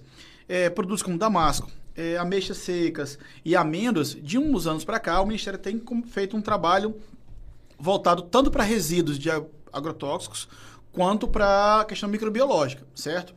Em alguns para alguns produtos a gente viu que o produto era bom, certo? E para outros a gente viu que merecia uma dedicação maior, entendeu? Então, e- e hoje a nossa abordagem, ela ela assim, para alguns produtos ela deixou de ser tão macroscópica, tão grande, ó, se tá arranhado, se tá machucado, é, se tem esterra, por aí vai, e se esmiuçar mais na questão tanto da composição química, se há resíduos de, de alguns produtos que são utilizados, né, produtos para conservação e por aí vai, e para a questão microbiológica. Então, esses produtos, mesmo tendo histórico no Brasil hoje, eles têm um acompanhamento nosso voltado para a questão da, da sanidade, entendeu? Então, são produtos que é, já têm um arcabouço de, de, de, de, de, de análises voltados para eles também, entendeu? Então, assim, mas para nós foi um- também, assim, acho que um- uma, uma quebra de paradigma. E sair daquela fiscalização muito voltada para visão, pra, quanto para aspecto mais aspectos que eram evidenciados para por análise laboratorial. Então, assim, é um. é, Como é que eu posso dizer? É uma mudança de abordagem, inclusive, para nós também. Algo que era mais rápido e, e imediato. É uma, é uma análise rápida para você fazer. Agora você tem um, um critério um pouquinho maior. Você vai para vai análise e tudo mais. E a questão do resíduo. E, assim, é, não só para nós, mas para muitos importadores, eu, assim, acho que foi uma surpresa ver que produtos que eles reconhecidamente entendiam como produto bom não era tão bom assim. Entendeu? Então, assim, a gente está mais atento a isso. E esses controles voltados para esses aspectos que eu falei, resíduo, tanto de produtos químicos quanto microbiológicos, estão tão mais apurados. Entendeu? Show de bola. Interessante, né, cara? E, e, seguindo aqui a- as perguntas da galera, é, e os comentários, né? O Edson Luiz aqui colocou. Você não viveu os anos 80 e 90, bons tempos dos formulários datilografado. Hahaha. Realmente, Edson, eu não vivi. Tô ainda Esse, pegando. esse, esse. Eu vivi o tempo de deixar o requerimento de madeira lá no. no, Peçem lá no Mucuripe. no- Não, na- aqui, aqui na- na na, inspecionária, na, na na inspecionária. Ah, mas é. foi bom demais. Rapaz, quando tinha despachante que chorava pra sexta-feira deixar pra documento no PCM, só aparecer em casa no sábado, bicho. Não posso dizer os nomes não aí, mas posso estar olhando para alguns deles nesse exato momento, mas não quero entregar ninguém. Entendeu? O cara vai trabalhar e salvando É, depois, hein? o ministério aqui não tem, tem. O container atrasou, só vou ter que dormir aqui no PCM. Ou então tô já chegando em casa, esse já chegando aí chegava duas horas da manhã, né? Rapaz, mas eu não que posso dizer quem existe- foi, não não, existe isso é. não, rapaz. Pessoal É. trabalhador, viu? É, abraço aí pro Marcelo aí, pessoal. Aí, ó. E aí o Edson continua falando, Nutriview, que sotaque lindo, dessa técnica, será pernambucana ou potiguar? Edson, a Nutriview é cearense, né? Ela, ela tá localizada no Maracanãú com a, com a sede, mas ela tem uma, uma filial em Caruaru, né? Se você quiser entrar em conta, é, conhecer um pouco mais do trabalho da Nutriview, é, o link com, com o site, as redes sociais vão estar na descrição do vídeo aí, é só entrar. né? E outra coisa, Wesley, aqui que eu vou falar, né? É exatamente de seguir o canal, Sim, se inscrever e seguir o a gente no Instagram. Porque... A gente entra aqui no papo bom conversando e acaba esquecendo de. de- Exatamente. Então eu quero pedir para essa galera que tá todo mundo é, interagindo com a gente para você se inscrever no canal do YouTube, né? Ativar o sininho das notificações, deixa aí o seu like no vídeo que ajuda muito a gente, Com né? A, a- o algoritmo do YouTube entender e compartilhar esse conteúdo show de bola que o Leandro tá trazendo, tá trazendo aqui pra gente, né? Para mais pessoas. Então deixa o seu like, certo? Ativa o sininho das notificações e segue a gente lá no Instagram, arroba Comex de Sucesso, tá? Arroba Comex de Sucesso no Instagram e no YouTube Comex de Sucesso. Então segue a gente em todas as redes sociais, porque na semana a gente vai estar postando os cortes desse, desse papo do Leandro. Vamos postar um conteúdo lá no Instagram e postar também um conteúdo aqui, alguns highlights aqui no YouTube. Beleza? É, assim, eu só queria pegar mais um tema aí. A gente começou, eu tava eh, pensando aqui em conversar agora sobre carreira, né? Eu queria dizer a vocês que eu, a partir de hoje, eu estou deixando a vida de servidor público. Agora você TikToker, né? Sofia, ó, seu pai vai ser TikToker agora, viu? Aquela dancinha que tava ensinando, eu vou, vou ver disso agora. Ó. E o serviço público não tá dando pra ninguém, Tá não. dando não, né, cara? Pessoal, brincadeira, certo? É, só se eu conseguir conciliar as duas carreiras aí, entendeu? Mas eu acho que dá, cara. É, será que dá? Aquela Dá, dancinha assim e tal, cara, tal, dá. tal, assim? Acho que não dá, não. Não tem um, não tem um jeito pra isso aí, não. Mas, cara, é, o serviço público hoje, é, vocês pediram pra falar um pouquinho da minha história, assim, eu acho que a minha é muito parecida com muitos profissionais aí que, assim, entraram no serviço público. Eu tô, eu comecei, formei em 2001, tô há 20 anos no mercado, trabalhei no Banco Nordeste, todo já no Ministério já há um tempinho. E, cara, é, confesso a você que a grande maioria pensa no serviço público assim: entrei, vou armar a rede aqui nessa sombra boa e acabou-se, entendeu? Não preciso mais estudar, rasgo o diploma, já ganhei aqui, agora pronto. Agora é só. Trabalho dinheiro, só até quinta-feira. é, dinheiro no bolso aqui. Trabalhar o quê, pô? Só aqui, você vai atender quando quer, tudo mais. Cara, uma das coisas que eu vi e vejo, e acho que é, eu falo para todo mundo, é que o serviço público hoje é, é uma atividade que exige que todo santo dia o cara aprenda uma coisa nova. É impossível você acompanhar qualquer atividade, seja da mais simples que for, até uma atividade é, complexa como é um comércio exterior, sem estudar, entendeu? E aí você tem vários tipos de estudo. Você vai estudar línguas, você vai fazer uma, uma- outra formação, entendeu? É, você vai fazer cursos específicos, você vai fazer especializações, vai participar de reuniões, grupos de trabalho, é, como é que eu posso dizer? Hoje, os grupos do WhatsApp, grupo de discussão, cole, colegas, é, reuniões. Então, assim, é, a, nossa atividade enquanto servidor público hoje é uma atividade que está extremamente ligada a o aprendizado. Não tem como assim. Na prática funciona assim. Não tem como eu fiscalizar um produto saber menos do produto do que você. Na verdade, eu posso saber um pouquinho menos da manufatura, mas os controles que você tem que ter, da qualidade que o produto tem que ter, das fraudes que podem estar envolvidas naquilo ali, eu tenho que estar plenamente ciente daquilo ali.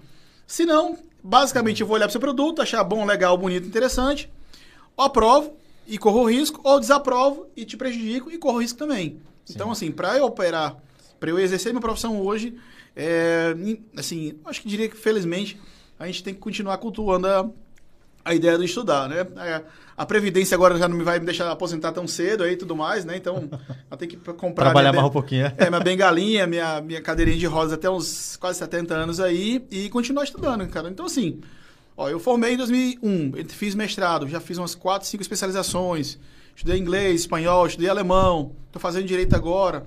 É, já tive contato com outras áreas e uh, os produtos que vocês trabalham hoje toda vez que chega um produto novo, a gente tem que correr atrás de legislação, é, correr atrás de, do, assim, do aspecto setorial daquele produto, quem é que produz, quem é que não produz, quais são os principais gargalos, entendeu? Para entender, para poder é, fazer algumas ponderações e para poder acompanhar os problemas que aquele produto tem. Então não tem como, não tem como você. Na verdade, e outra coisa, isso aí, o, o Ministério, eu acho que é um ponto a se destacar, que ele viu esse problema e criou uma escola que, assim, não é. está no nível da escola que instituições como Receita Federal e Polícia Federal, mas a gente tem evoluído muito, tem criado ferramentas para que os nossos colegas sejam melhor é, treinados e possam trabalhar de forma mais segura, mais veloz e mais correta, entendeu? Então, acho que o estudar, o aprendizado voltado para o servidor público hoje é primordial. O cara não tem como. Assim, se você vê que o cara é, parou no tempo, bicho, é, é um problema para ele e um risco muito grande para ele, porque qualquer é, facilitação que ele crie para você, ou qualquer problema que ele crie para você também, ele tá, ele, é, ele, é, ele é, é um responsável direto por aquilo ali, entendeu? Então ele pode se complicar. E é bom, cara, é bom. Eu acho que assim, quem gosta, quem gosta da área que trabalha hoje sabe que é legal você estar tá por dentro da coisa, ver coisas novas, discutir, contribuir para que a coisa nova aconteça também. Então acho que a pegada é mais ou menos essa aí. Estudar. Mas dá pra sentir é. que você gosta do que faz, né? Mas vocês são muito coxinha, bicho. Daqui eu saio, tô comendo quando sai aqui esse aqui, isso aí. Vai, vai, sai carniça, pensa aí. Não, é, cara, eu vejo, eu vejo pelas postagens. Não, mas mas é, eu, vou te, eu ia falar exatamente isso aqui. Não é, não é sendo coxinha, não, mas... Deixa de conversa, mas... Não, é sério. É não, Doquinha? Os bastidores ali, ó. É, é sim. É, sério, cara. Eu ia falar exatamente isso, porque... É, eu não te conheço, né? o Wesley que entrou em contato contigo e a gente está tendo esse primeiro contato hoje, uhum. tendo esse papo, né? E quando você fala, eu vejo a propriedade que você fala e... Eu engano bem, pô. e você realmente, pelo menos demonstra, né? Uhum. Que gosta do que faz. E me surgiu a curiosidade de saber de onde veio a vontade, a, sei lá, de onde surgiu a vontade de fazer agronomia, de fazer realmente esse, seguir esse ramo? Onde foi que tu. Rapaz, eu sou da Messejana, bicho. O único cara besta da Messejana morreu, tá com 200 anos, entendeu? Eu só tinha um cara besta que já morreu faz tempo. Então, assim, cara, é, o Ceará é um, é um estado muito pobre, né? Mas que quem quer seguir em frente tem que ter, tem que ter duas coisas em mente: é, dedicação, é, perseverança, certo? E compromisso com o que faz.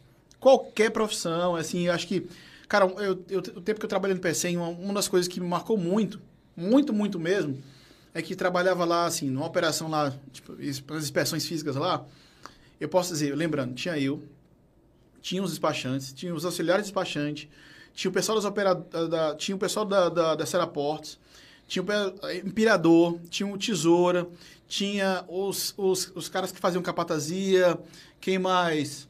Tinha o cara do gate, é, tinha a senhorinha que vendia comida pra gente, tinha tudo, cara. Então, cada pessoa que tava ali era importante, entendeu? Então não tinha, ah, mas ai, mas eu sou o bichão, eu sou importante. Não, cara, o cara que tava ali com a gente, ele, ele salvava a nossa manhã ou ferrava a nossa manhã também. Entendeu? Então todo mundo era importante na.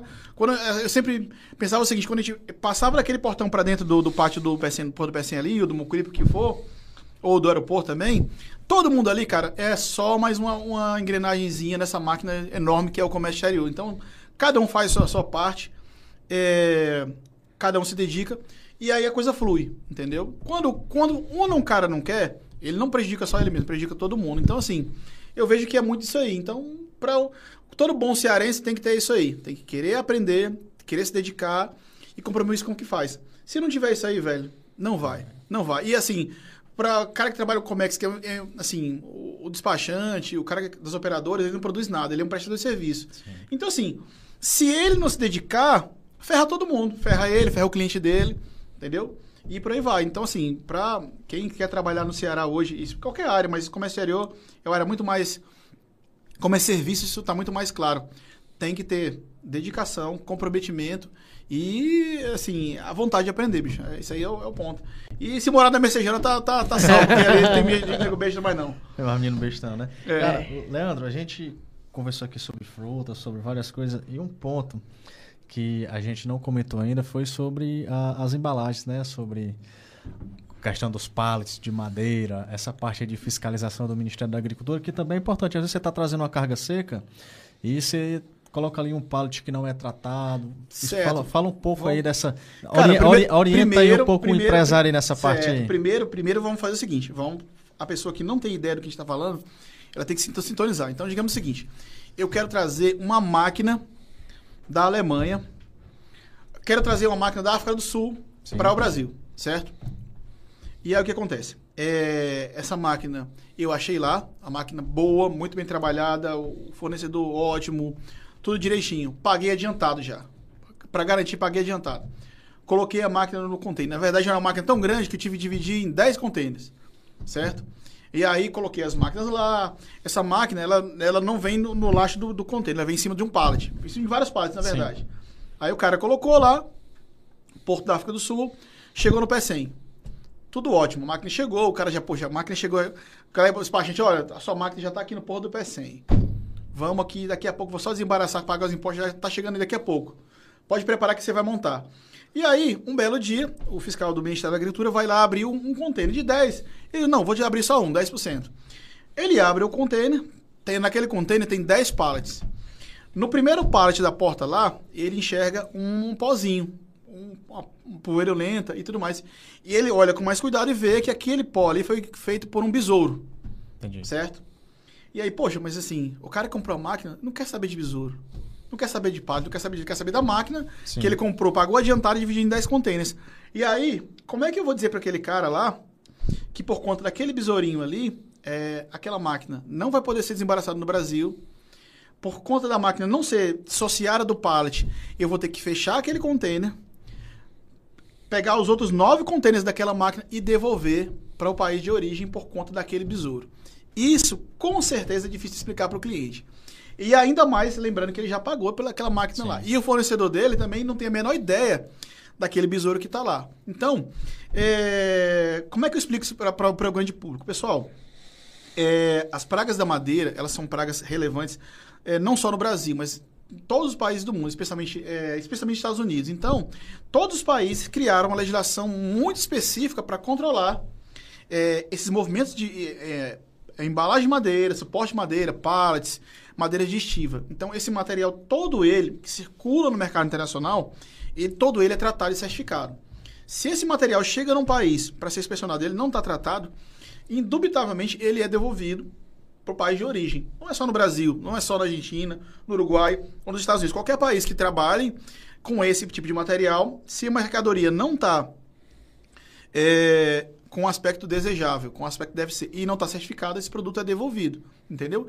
An- Anos atrás, uns 10 anos atrás, era costumeiro que a gente é, pegasse o não conformidade e tratasse com um produ- produto chamado brometo de metila. Mas Sim, hoje, verdade. essa sistemática não funciona. Então, se, se aquela máquina do cara chegar com a pendência, infelizmente aquele produto vai voltar para o país de origem. E o que acontece?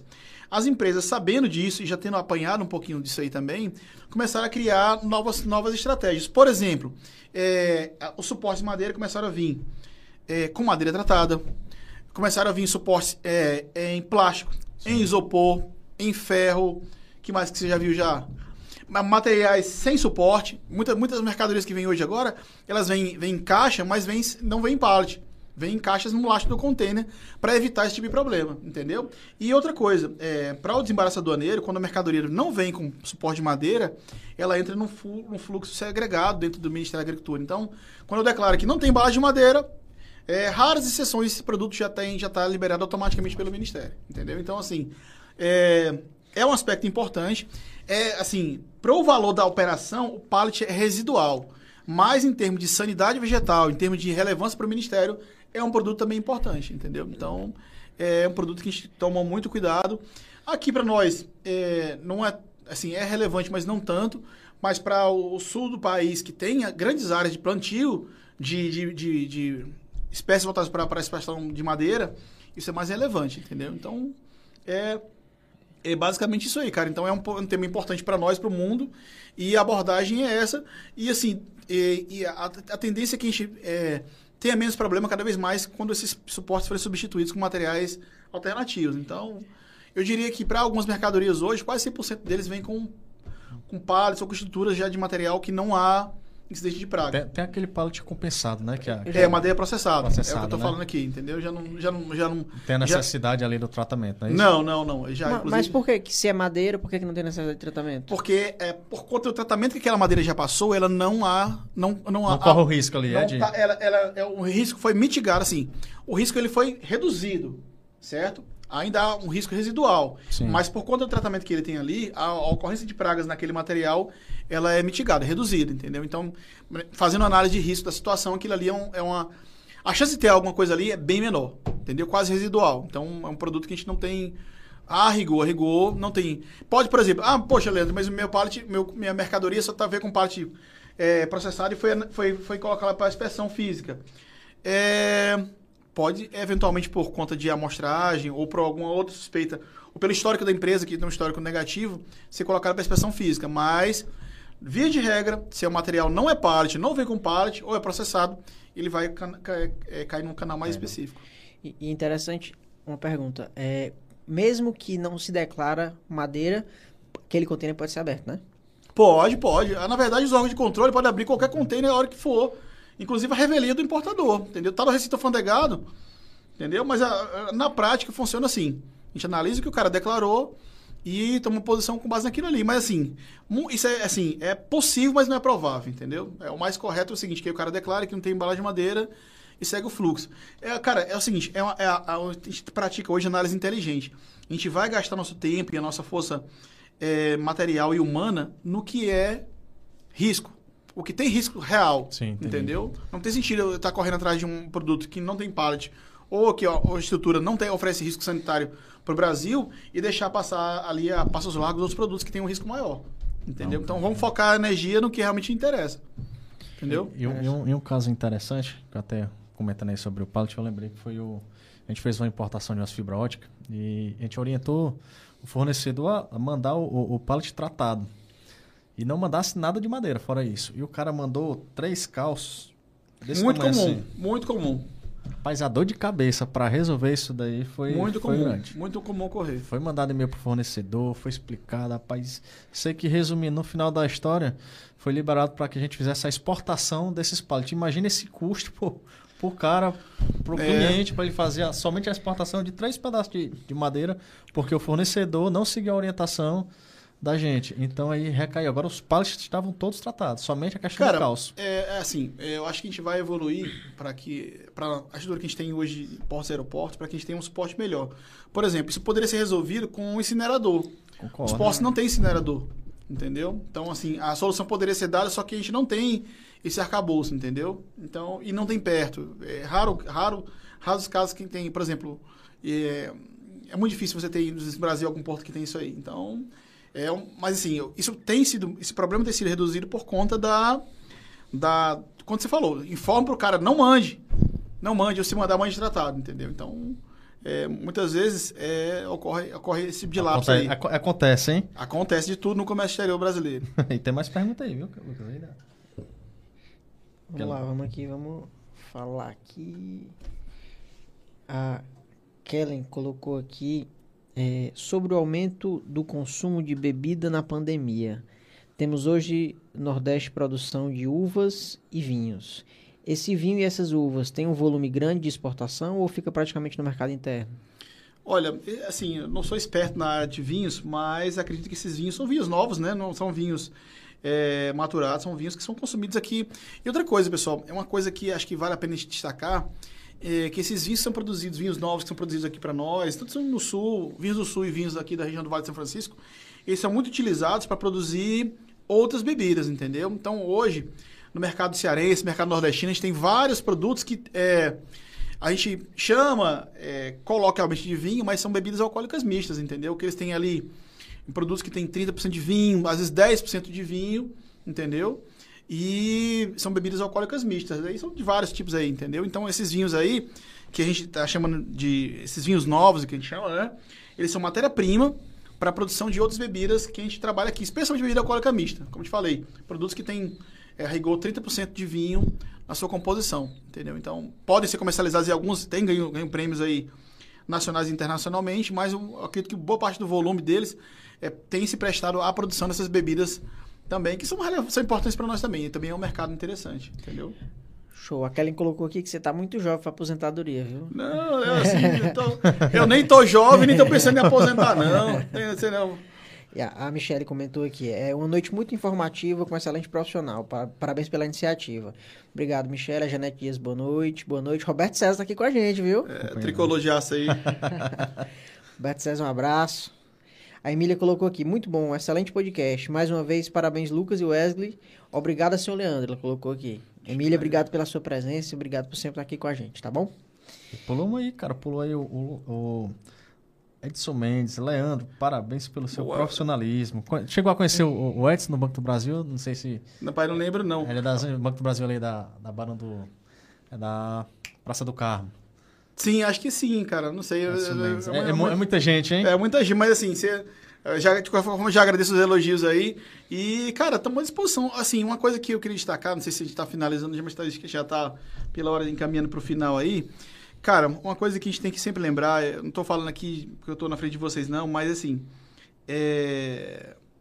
O brasileiro é um guerreiro, bicho. É, é, é F ser, ser, ser empresário no, no Brasil. Por quê? Porque é o que eu te falo, gente, esse histórico de empreendedorismo, histórico de profissionalismo, está começando a aparecer agora. E no serviço público, assim, é a visão de que a gente tem que ter uma visão mais, mais, como é que eu posso dizer, mais profissional da coisa, mais profissional que eu digo é o seguinte, é saber onde tra trabalhar a nossa, nossa força de trabalho é que tem sido, assim, um desafio para nós. Então, assim, é, a forma de abordagem, o que acontece, infelizmente, e isso aí, assim, é, é, é triste dizer, mas ainda ocorre muito, de você ter profissionais que prestam serviço na área de comércio exterior e qualquer área no Brasil. Sim. Que são caras que se, se colocam para prestar o serviço, para prestar aquela informação, mas não sabem nada, entendeu? Eles muitas vezes eles cobram um preço abaixo do que o mercado eventualmente cobra. Cobra, sim. Se jogam no mercado, não sabe fazer o que está tá querendo fazer, e aí o que acontece? Ele passa dias, horas, semanas no nosso pé perguntando coisas que, infelizmente, já estão escritas, que estão no nosso site, que já tem um sistemático de trabalho, e o cara não quer se dar o trabalho, às vezes, de ler. Ler, é, já chega ao absurdo o cara dizer, poxa, é, a gente manda a legislação para o cara dar uma olhadinha, Sim. olha, o seu, a legislação é, pertinente do teu produto é essa aqui. o cara diz, pô, mas você tem que ler tudo isso aí. digo, meu amigo, se você quiser, vamos aqui, vamos digitar aqui, vou, vou digitar aqui para você. Vamos ler aqui, um, fazer um, produzir audiolivros agora da legislação do, do Ministério da Agricultura. Mas, cara, às vezes chega nesse nível, assim, olha, bicho, infelizmente você vai ter que tirar um tempinho do seu, seu tempo, precioso tempo aí para ler, para prestar um bom serviço para seu cliente, né? Então, cara, é, a gente tem se esforçado ao, máximo para atender. O nosso quadro hoje no, no, Ministério é um quadro pequeno. As ferramentas de trabalho que foram criadas ajudaram demais, eu não posso negar isso aí, mas o quadro ainda é pequeno. Especialmente para uma coisa que o serviço público, é, no geral, não se preocupa muito em fazer, que é o seguinte, é prestar aquela primeira informação. O cara não sabe nada. Sim mas ele quer aprender. Onde é que eu vou buscar isso aí? Como é que eu faço para pegar essa informação? É, como é que o sistema é novo? Como é que eu posso para fazer um curso disso aí? Como é que eu faço para operacionalizar? Eu estou com um problema disso aqui. Então, o serviço público de forma geral, ele não está acostumado a se dedicar a fazer essa primeira abordagem. Para ele é o seguinte, meu amigo, tá aqui, ó. Leia aí, te vira. Se fizer errado, vai se lascar e acabou, entendeu? Então, a gente, assim, é, a gente precisaria é, dedicar um tempinho melhor para a instrução, né? É para dar esse, prim esse primeiro start para o cara, entendeu? Ah. Essa primeira informação, um primeiro atendimento, um balcão de atendimento. A gente sabe que alguns órgãos fazem isso aí, mas assim, a gente vê que acho que ainda há Ainda há um, um espaço para isso aí. E para quem presta serviço, cara, eu acho que é uma oportunidade de, de você é, é, prospectar cliente, entendeu? De você Sim, trazer assim, cara, assim, é, mesmo que você não vá ser o meu cliente agora, vem para te conversar. Me explica o que é o teu problema, entendeu? O que, que você precisa fazer para qual, qual é o teu produto, para onde você quer mandar, entendeu? Você dá as primeiras informações. Se o cara diz assim, "Bom, beleza, quero, não vou fazer essa operação ou vou contratar outro profissional, já fez, mas assim, você deixou a sedimentinha, você fez aquele primeiro contato com o cara, entendeu? Sim, com certeza. Então, muitas vezes, o, assim, o profissional. Mas, ó, é, vamos marcar reunião, ó, mas assim, meu contrato esse aqui já quer, assim. Só quer atender o cara se for já, assim. Ser contratado ali. É, entendeu? Ou quer, quer fazer aquele. aquele é o prestador de serviço striptease, né? Ele tira um pedacinho e tal, mas agora eu não posso mais, não posso pagar e tudo mais. Então, cara, eu acho que é isso aí. Então, nós, servidores, estamos aí brigando para atender o pessoal e a gente pede encarecidamente que quem for prestar serviço, cara, leia um pouquinho antes, entendeu? Procure se inteirar do que vai fazer. Muitas vezes o cara não tem a menor ideia. Chega ao cúmulo de um, de um cara, rapaz, eu, eu- a gente, assim, olha, eu tenho um cliente que quer exportar, sei lá, suco. Aí de- quer exportar para onde? Ah, não sei, vou ver. Aí qual suco ele tem? Rapaz, não sei, vou ver também não. Aí, como é que tá a situação documental da empresa? Não sei. Cara, Difícil. Difícil, né? o que, que você quer que eu faça? Entendeu?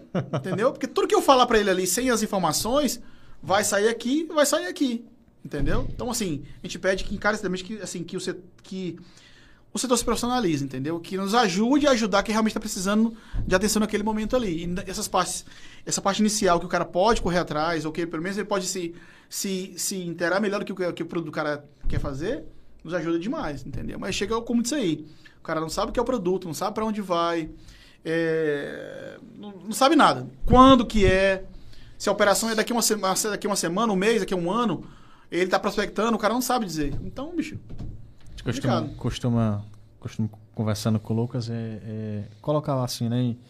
Que a gente, quando vai fazer o processo, cara, vamos entregar bem mastigadinho pro fiscal, porque tu imagina a demanda que o cara tem pra atender ali. Não, mas, assim, Então, verdade, vamos- muitas vezes não é nem assim, mas é- essa, essa é a nossa que- entrega, visão ali, entrega o que a gente precisa. Se você entregar o que a gente precisa, a coisa flui, entendeu? Se entrega direitinho que a coisa flui. A gente já sabe mais ou menos o que, que vai olhar. O problema é basicamente esse. É, é, o cara pode cumprir o papel dele, mas deixa a revelia. Entendeu? Show de bola, show de bola. Continuando aqui, ainda tem o Edson Mendes colocou aqui. Interessante esse, esse caso da entrada do pallet.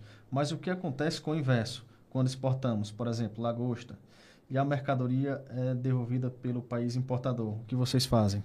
Se o cara mandou um pallet, o pallet não, uma mercadoria, o pallet não tratado, tratado, e vem a devolução aqui do... Cara, isso aí é o pior dos cenários para o operador, entendeu? Quando a mercadoria está voltando. Porque o que acontece? É, via de regra, já está voltando com uma mazela, com problema, entendeu? Um problema para ser resolvido aqui. Então, é, é, a, a única coisa que não se vislumbrou nessa legislação voltada para embalagem de madeira foi esse ping-pong de, de estruturas, entendeu? O que, que se faz com isso aí? Então, é, a- a- a- respondendo essa pergunta, na letra fria da lei, o que, eu deveria fazer é o seguinte: é, a mercadoria chegou não conforme, eu trato, comprometo e mando de volta. Mas ela é daqui a origem, né? O pallet, né? É, mas a Nesse legislação, caso aí. em tese, não contemplou essa possibilidade. Essa possibilidade. É, entendeu? Porque, é, a, por exemplo, em termos de ri- análise de risco, a gente não sabe onde houve a infestação. Foi aqui, foi lá na, na manipulação, porque para o cara ver que estava ruim, ele abriu. Entendeu? É, não, Então, assim, é, é- é uma solução nesse caso aí. Assim, ó, é- Nossa, não tem solução. Começou as perguntas difíceis aí, entendeu? né? Mas no, no geral, cara, no geral, no geral, o produto é tratado. E assim, é, fica esse ping-pong até que a empresa judicialize isso aí, entra com mandado de segurança É, e a gente encaminha para incineração. Mas não é, não é, não é, não é, não é o cenário mais positivo, não. O mais, o mais seguro é tratar, tra- trabalhar o material com. Porque uma coisa, assim, uma, uma coisa prática que ocorre que a, a galera assim, esquece. Porque esse pallet é tratado no dia, digamos, 1 de janeiro de 2022. Esse pallet, essa partida de pallet que é tratada, ela vai sendo utilizada ao longo, ao longo do tempo. Se o cara não acondicionar ela de forma correta, o que, que vai acontecer? Possivelmente uma reinfestação. Ah, Se ele vai usar o pallet de quatro meses para frente, quando ele for utilizar, esse pallet pode carregar uma praga e aí quando chegar no mercado destino lá, ele ter problema. E qual, entendeu? qual, qual o tempo assim de, de- tem- existe um O, prazo? tra- o tratamento ele é, ele é imediato e de efeito imediato. Então não há não há uma salvaguarda, não há uma prazo de garantia. Então, se você tratou um pallet, você acondiciona e ele tem que ser despachado de forma mais, mais célere possível, entendeu? Então, inclusive as empresas, mesmo que elas comprem, façam uma compra de partida de pallet muito grande, elas só recebem de forma particionada. Por quê? Porque o tratamento ele não tem vida útil. Eu tratei hoje para usar hoje para amanhã exportar, entendeu? Não, não, o produto não garante que pode haver uma refestação daqui a três dias. Interessante, isso daí. Entendeu? Isso daí. Então, se o cliente, se o cliente comprou o pallet tratado, ele tem que, ele tem que ficar ligado que ele, o correto seria ele receber essa, esses pallets de forma particionada. Entendeu? Entendi. Para que ele não, para que ele não eventualmente armazene de forma inadequada. Ocorre muito, cara. O cara compra a partir de, sei lá, 200 pallets, ele vai usar 20 pallets por mês, deixa tudo a pleno sol, levando sol e chuva com aí é, a todo tipo de intempérie, quando vai usar os últimos pallets está tudo detonado já. E é o risco que ele tem na operação que o pallet é um produto de valor residual, impactar fortemente no, na mercadoria que ele está mandando. Entendi. Então, então, mesmo ele estando ali com carimbo de tratado, vocês, se vocês identificarem que aquele pallet teve ali ocorreu... Se ele está tratado, mesmo que esteja tratado e tenha evidência de praga, ele está tá não conforme. Da mesma forma, esse pallet aqui no Brasil chegando, como chegando na Índia, na África do Sul, no Japão, na Espanha, que o valha. O pallet pode chegar lá certificado bonitinho, mas se ele tiver incidência de praga, ele está não conforme. Entendeu? Bola, cara, tá aí. Bacana isso daí. Interessante, né? Dicasinha top, viu? Porque, assim, eu também pensava que tá o carimbo lá. Não, tá não. o carimbo ali. O carimbo, o carimbo, o carimbo, pessoal, é basicamente uma comprovação do tratamento. É uma, ele substitui o papel da certificação. Mas, assim, é, a, na, a grosso modo, ele, o, o, tratamento ele não é, ele não tem prazo de validade. Ele, ele, foi, ele foi feito para você mandar naquele momento, entendeu? É igual uma asepsia que a gente faz com álcool e tudo mais. Ali, aquela asepsia para aquele momento lá. Daqui a 15 dias, daqui a 3 horas, você pode se reinfectar porque você está caminhando, tramitando, andando por aí, vai. Então é isso. Entendi. De, dentro aí da pergunta do Edson, do Edson Mendes aí, que ele, que ele colocou, é, tu, tu colocaste a questão da legislação, né? A gente, você está na parte do direito aí, você deve saber, naquela né? questão do princípio da legalidade, né? Uhum. Então o servidor, ele está ali preso à lei. Se não tiver nada que, que identifique e que dê uma orientação para ele agir, infelizmente ele fica ali inerte ao, ao judiciário. O cara acaba tendo. Porque naquele caso lá do, que eu comentei aqui da importação dos, dos das bobinas que teve os calços. Do, dos calços, né? Uhum. Perguntou pro fiscal, pô, cara, por que, que não ensinaram isso aí, mas queima? Posso botar aqui? Eu levo aqui para casa, né? O cara, não, cara, não. Infelizmente a legislação não contemplou uma ação para isso. E o que tem aqui na legislação é que tem que devolver, tem que fazer a exportação. É exatamente isso.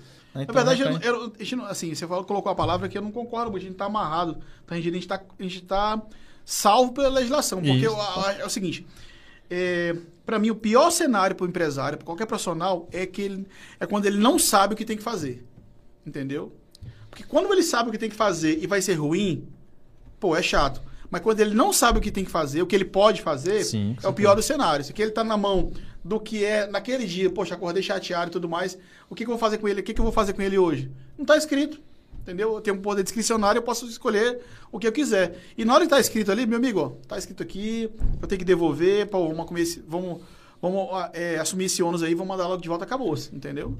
Como tá na mão do Leandro, do Lucas e por aí vai, aí é que é o pior do cenário. Então, assim, a legislação veio, está aí, graças a Deus, para salvar o meu trabalho, o trabalho de vocês. Porque na hora que a gente sabe o que tem que fazer, na hora que eu crio para você, aí eu tal do princípio da legalidade, legalidade que você colocou. Na hora que eu crio para você um ônus que não está amparado legalmente, uhum. entendeu? Você pode dizer, opa, Leandro, ó, sou muito seu amigo, mas onde é que está escrito na lei aqui que você tem que, que eu Sim. tenho que fazer isso aqui? Entendeu? Tanto que hoje, é, o, o princípio do direito administrativo para o nosso lado é o seguinte, que todo ônus que é gerado, ele tem que ser fundamentado. E Sim. não é tipo assim, ó, você tem que fazer tal coisa X. Fundamentação, Constituição Federal 98. Não, eu tenho que dizer claramente para você onde é que está amparada aquela ação que eu tenho ali, entendeu? Então, isso que, eu, isso que a gente pede também que os profissionais cobrem do, do servidor. Eu errei. Onde é que está o. Assim, qual é a legislação que está amparada esse erro aqui? É claro que eu não vou ler para o cara, mas ele vai ter que ter o mínimo de, de acesso à informação que eu estou informando como não conforme, entendeu? Tem que estar tá amparado, tem que estar tá amparado e tem que dar ciência pro cara. Não, show de bola, entendi, cara. Bacana. Eu, eu, eu tenho assim um pouquinho de, de, de uma discordância na parte de quando acontece um problema. Eu, eu assim, na minha, na, minha, ah. na minha visão, eu acho que o servidor ele poderia ter um respaldo maior de se resolver um problema quando não está na lei, mas que ele pudesse justificar algo ali. Porque ele fica, eu, na minha visão, fica preso aqui, porque aconteceu o problema. Não tem algo que ele possa se embasar. Para citar um exemplo, eu já, eu já, já passei, já cheguei a, a fazer alguns pedidos. A gente faz muito pedido para a Receita Federal, né? E, e, e, o fiscal ele analisa o pleito e diz, cara, infelizmente eu não. É bacana o pedido, eu entendo, mas eu não tenho nada para me embasar para te conceder isso. Você tem alguma norma? Algum porto aqui está fazendo isso para eu tentar verificar? Eu já cheguei a passar por isso. É algo que a gente apresenta, que É, tem toda boa é- intenção. Entendeu? Então, se o cara tivesse tá assim um pouco tá- dessa liberdade, o que, que Mas você mas Você cê- acha que. Você tá vendo na visão do cara facilitador. Mas assim, lembra você o seguinte: que E se quem, for um cara, né? quem pode menos também pode mais, entendeu? Se você quer que o cara, assim, se, se- se- se seria mais interessante que o cara pudesse eh, ser mais condescendente com você, a- na mesma proporção ele poderia ser mais cruel com você, Sim. entendeu? Então, uma situação em que você tem de pleno direito de pleitear ou de ter uma solução mais simplificada, o cara pode colocar a pior solução para você. Concordo entendeu? plenamente. Então, quando você deixa muita margem para o cara escolher o que, que vai, o que, que ele vai, como é que ele vai dar a tratativa, é, é um Perigoso, risco- né? É, Perigoso, eu né? acho muito perigoso, muito perigoso. Então, eu- o legal, o le- o bacana é o seguinte, ó, a não conformidade é essa, o tratamento que é dado é esse, acabou-se. Entendeu? Acabou-se. E aí cada um segue assim, cada um chora suas pitangas aí e segue sua vida. É, a verdade é essa. E bola pra frente. bola pra frente. E a, eu, tal que eu tô- hoje, é, comércio exterior, com muitas áreas aqui que a gente, que a gente milita, a precaução, a, a, a brevidade com que você está de frente com o problema é o ponto-chave. Você tem que estar preparado, tem que, tá, tem que se instrumentalizar para descobrir que existe o problema muito antes dele estar no pior cenário. Entendeu? Então, quando você pede calça curta, já sem chance, é, é quando assim, simplesmente você se deixou naquela situação e acabou-se, acabou-se, acabou-se, entendeu? É, e assim, eu acredito que o histórico que está sendo criado pelas instituições é, vai, vai nos nortear e vai nortear também as pessoas que operam no comércio exterior. Então, quem sabe, muito em breve, você vai poder vai trabalhar com um cliente, um cliente novo e você vai poder puxar ali, porra, como é que tá o histórico do cara aqui? As últimas 50 operações aqui, 48 foram operações que tiveram problema, duas foram, inclusive duas, assim, dessas aí, 10 foram a perdimento.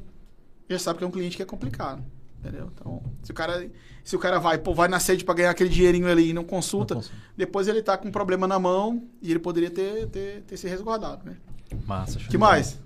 Cara, Roberto César mandou um alô aí, né? É, Roberto César colocou aqui, parabéns, doutor Leandro, e, o- e ao Comércio de Sucesso. De muita valia as explanações. Ixi, Maria, rapaz, é coxinha demais. desligar. Ó, não vou pagar cerveja pra ninguém, não, viu? Pode parar vocês aí também. Vão, vão beber sozinho. Vão, vão beber por conta de vocês, pô. Não vou pagar cerveja pra ninguém, não. E, e, assim, é- é, dessa forma, é, eu agradeço, né, Pô, eu que agradeço. a presença e a aula, né, aqui. Realmente, eu aprendi demais. Foi um dos podcasts que eu mais aprendi aqui. Aham. É, a, gente, a gente escuta muito histórias, né? E, e- e eu queria saber de você, assim, pra gente realmente finalizar, se teve algum momento, assim, alguma... Essa, essa vida da galera do operacional é muito, Aham. muito interessante. Teve alguma história, algum momento que você passou que, que foi interessante, uma fiscalização, uma coisa inusitada, assim, que você um container. Só se tiver, se não tiver Uhum. também, tranquilo. Cara, é, eu posso dizer o seguinte, que é, na história humana, talvez nos ambientes mais desafiadores, mais acolhedores e mais é, interessantes sempre foram os portos. Porque tanto por ali a gente manda coisas para o mundo e recebe muitas coisas do mundo, né? E é um trabalho muito puxado, mas é um trabalho que é feito é, de frente para o mar. Que, assim, quem gosta de quem gosta de praia, quem gosta de sol, é um ambiente bacana. É um ambiente que é muito dado a, a pessoas que são pessoas simples e tudo mais. Então, assim, ah, eu, eu não teria uma história para contar, não teria várias, mas assim, o grande destaque que eu dou é a simplicidade com que o- os portos e, e as pessoas que moram perto do porto nos recebem, entendeu? Então, ali, para quem conheceu o PSN no começo, quem ia trabalhar lá e não tinha canto pra gente jantar, a gente jantava pastel, jantava, sei lá, qualquer outra coisa lá, não tinha, não tinha, não tinha tantas pousadas e tudo mais. E assim, o, o morador de lá eh, fazia um peixe para nós, e aí, assim, eh, e quando você, a gente conhecia os caras que moravam lá, A gente passava, assim, a passar fim de semana lá e tudo mais. Então, cara, assim, eu- a- o que eu queria destacar é o acolhimento que essas pessoas fazem a gente aí, assim, aí eu tenho vários nomes a citar, mas acho que o Xarel lá no PSN, que é um cara, gente boa, que faz tempo que eu não vejo lá, mas assim, o Pimba, que foi um tesouro que a gente trabalhou muito com ele lá, e tem outros lá, mas assim, que eu podia citar nomes aqui, mas dois caras assim que receberam a gente muito bem, caras muito humildes, e assim, acho que a história que eu posso contar é a história dessa turma trabalhando junto, trabalhando bem, trabalhando é, feliz, cara, que acho que é o grande, o, grande, o grande barato de você fazer qualquer coisa na vida é fazer de forma alegre, divertida, feliz, mesmo cansado, mesmo ali muitas vezes contrariado, mas você está trabalhando com felicidade no, no rosto e no ambiente legal. Então acho que esse é o grande ponto. Então, para quem está pensando em trabalhar com comércio exterior, quem já trabalha há algum tempo, é, sabe que esse, é, esse é, é esmagadoramente um dos pontos que todo mundo destaca que é um ambiente de trabalho que no geral tem as suas ristas, mas é um ambiente feliz. Todo mundo trabalha para construir, para para ir para frente, né? E assim, eu acho que é, as histórias que podem ser contadas é muitas histórias de vida, não minhas também, também um pouco minha, mas uma história desses caras que moravam ali, por exemplo, na vila do Pecém, aí começou ali na capatazia, depois auxiliar despachante, depois despachante aduaneiro, começou a fazer outros serviços e outros são, são caras que estudaram e hoje estão, cresceram na vida é, dentro desse cenário, entendeu? Então a, a, a nossa atividade foi uma, uma oportunidade que o cara teve, trabalhou, abraçou e seguiu em frente. Acho que a, histórias, histórias que existem aí são histórias essas bacanas aí. Tem histórias de bebedeira também que eu não posso contar aí. Eu vou, Não, deixa off. Tem com medo que eu falo uma coisa, eu vou falar, não, deixa off, não, deixa off, Tem A isso não. fim de ano lá no Tem- Porto, lá, tem ninguém fala pra tem ninguém, isso não. não lá, mas tem É, isso não. tem, Lá é só trabalho, mano. É só trabalho, é só trabalho, é verdade. É, cara, uma das coisas que a gente comentou aqui muito no, começo do podcast é que o, comércio exterior, ele não discrimina a classe social, cara. Não. Você que vem lá de baixo, você tem a oportunidade de chegar ali no ápice do Comex, prestando seu serviço ou qualquer outra forma.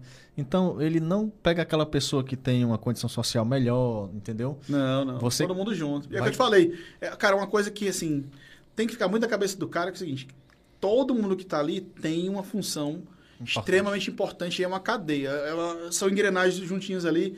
E se sair uma do esquema lá, prejudica todo mundo. Todo mundo, todo mundo, todo mundo. E aí, aí muitas vezes, é, são danos irreparáveis. Até a tia do Entendeu? lanche, mas se a tia do lanche não for, como é que o cara vai É, trabalhar com fome? É, com certeza. Cara, puxou, final É isso aí. perguntinha básica ali de conselho, o que, que você acha aí da... É, é, não, assim, é, como ele falou já a questão um pouco da, da vida, da, falou a questão da persistência, hum. é, eu queria que você agora desse um conselho pro importador, pro exportador que está se adentrando aí no rumo da, da, import- da exportação ou da importação dos produtos agrícolas, dos produtos pecuários, as precauções, os primeiros passos, como iniciar, um conselho bem, bem básico mesmo, só realmente o que é que ele... os Cara, eu digo assim, sonhe, sonhe. Tenha um sonho, procure um, procure um objetivo, procure uma coisa que te motive a encarar o desafio. Sonhou? Você acorda de manhã, toma café e vai estudar o que você viu naquele sonho. E esgotar todas as possibilidades de cenários positivos e negativos que quer fazer. Se você não fez isso aí, se você eh, pensou em trabalhar com produto, tanto para exportação como importação, e só viu ponto positivo, tá errado. Para e começa de novo. Começa a pensar em cenários que vão pode dar errado. O que que pode dar errado? E assim, para cada cenário negativo, uma forma de mitigar o risco e uma forma de solucionar o problema. Se você só vê a parte boa, não se prepara para a parte ruim, quando ela ocorrer, você está perdido. Você não sabia que ela existia, não se preparou, não procurou reduzir aquele risco e você tá, assumiu o risco, desprezou o risco, o risco ocorreu, né? O sinistro ocorreu e você não tem nada preparado para mitigar.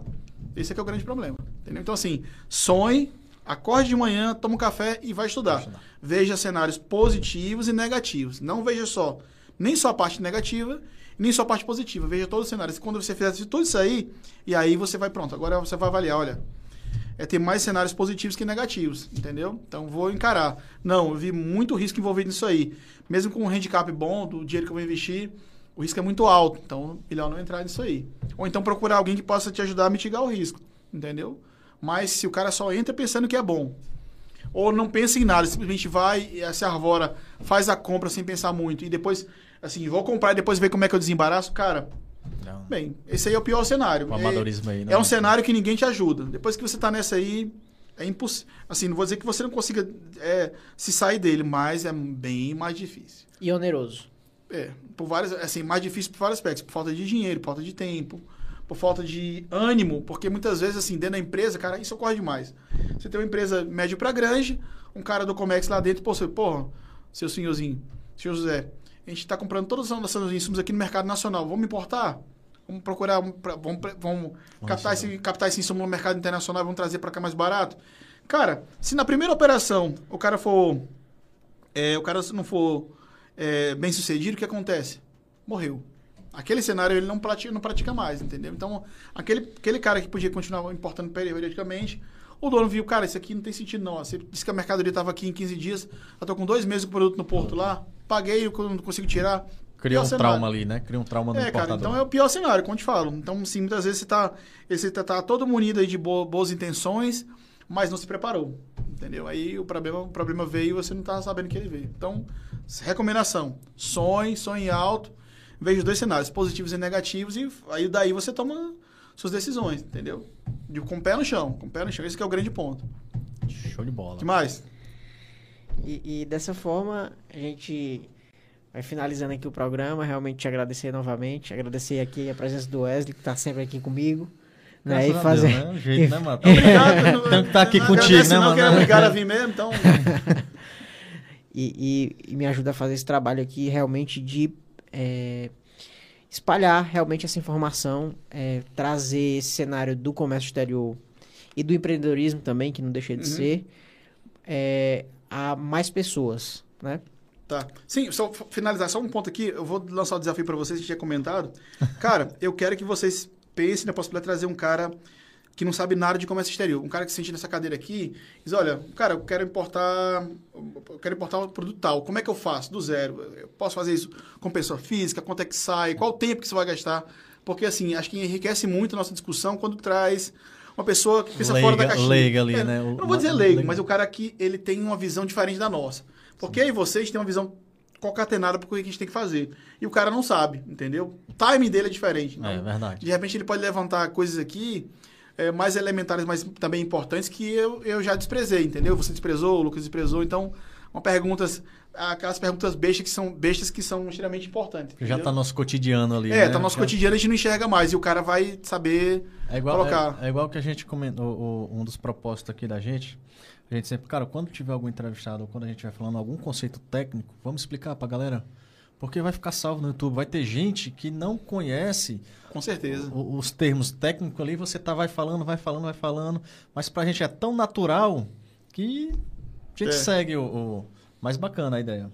Vamos pensar. E desafiador. É desafiador. A gente vai, a gente vai concretizar isso aí. É, Vamos e- se organizar e, e pra, pra concretizar tem que ter um cara, um cara perguntador, né? É, tem que ter um cara perguntador. Ih, meu amigo, isso aí você vai arrumar fácil aí. Você- você- Bota no o pessoal que tá no chat aí, se conhecer alguém que quer, ir- que quer trabalhar com o comércio exterior e quer participar aqui. Fazer uma. É, até bom É. fazer, fazer uma enquetezinha lá no, no, No Instagram. no Instagram, exatamente. Ó, eu já Traz- garanto traz- que o, o cara que vier, o salgadinho é bom também aqui. e eles ofereceram cerveja, pessoal que não quis, viu? Mas assim, se, se o cara quiser beber aqui, se joga aí, pede logo uma caixa aí. Falaram corona, falaram cerveja boa aí, ó. Quem, quem gosta de cerveja boa e que tá, é perguntador, Vai, vai- vai se embriagar, é? é, vai passar um tempinho aqui. que mais? Posso ir embora? Rapaz, tem alguma pergunta, alguma coisa Vamos aqui? dar uma olhadinha se tem alguma mais alguma. Acho que não. Acho que é isso mesmo. Bateu os 300 não, né? Vamos ver aqui. Cara, 300 e. Não, putaria. Tá- 302. Não. E, e, pessoal, é realmente agradecer a presença de todo mundo que ficou até agora, certo? Pedir mais uma vez que se inscrevam no canal, ativem o sininho das notificações. É, segue a gente lá no Instagram, arroba Comex de Sucesso, né? A gente vai estar atualizando o Spotify também, tá? Uns episódios aí pra colocar, mas a gente vai estar colocando é, é, nesses dias. E é isso aí, né? Agradecer o Leandro novamente. Agradecer a todos os nossos patrocinadores que estão sempre aqui com a gente, ajudando a gente a disseminar esse conteúdo. E é isso mesmo. Até a próxima semana. É, o nosso Tchau. encontro vai estar marcado. E fica ligado no Instagram que a gente vai divulgar aí o novo convidado. Show Beleza? Tchau, tchau, galera. Valeu, galera. Boa noite, tchau, tchau, pessoal. Boa noite, pessoal. Até mais, Até obrigado. mais. Até mais, Até obrigado. mais. Até mais, Até obrigado. mais. Até mais, Até obrigado. mais. Até mais, Até obrigado. mais. Até mais, Até obrigado. mais. Até mais, Até obrigado. mais. Até mais, Até obrigado. mais. Até mais, Até obrigado. mais. Até mais, Até obrigado. mais. Até mais, Até obrigado. mais. Até mais, Até obrigado. mais. Até mais.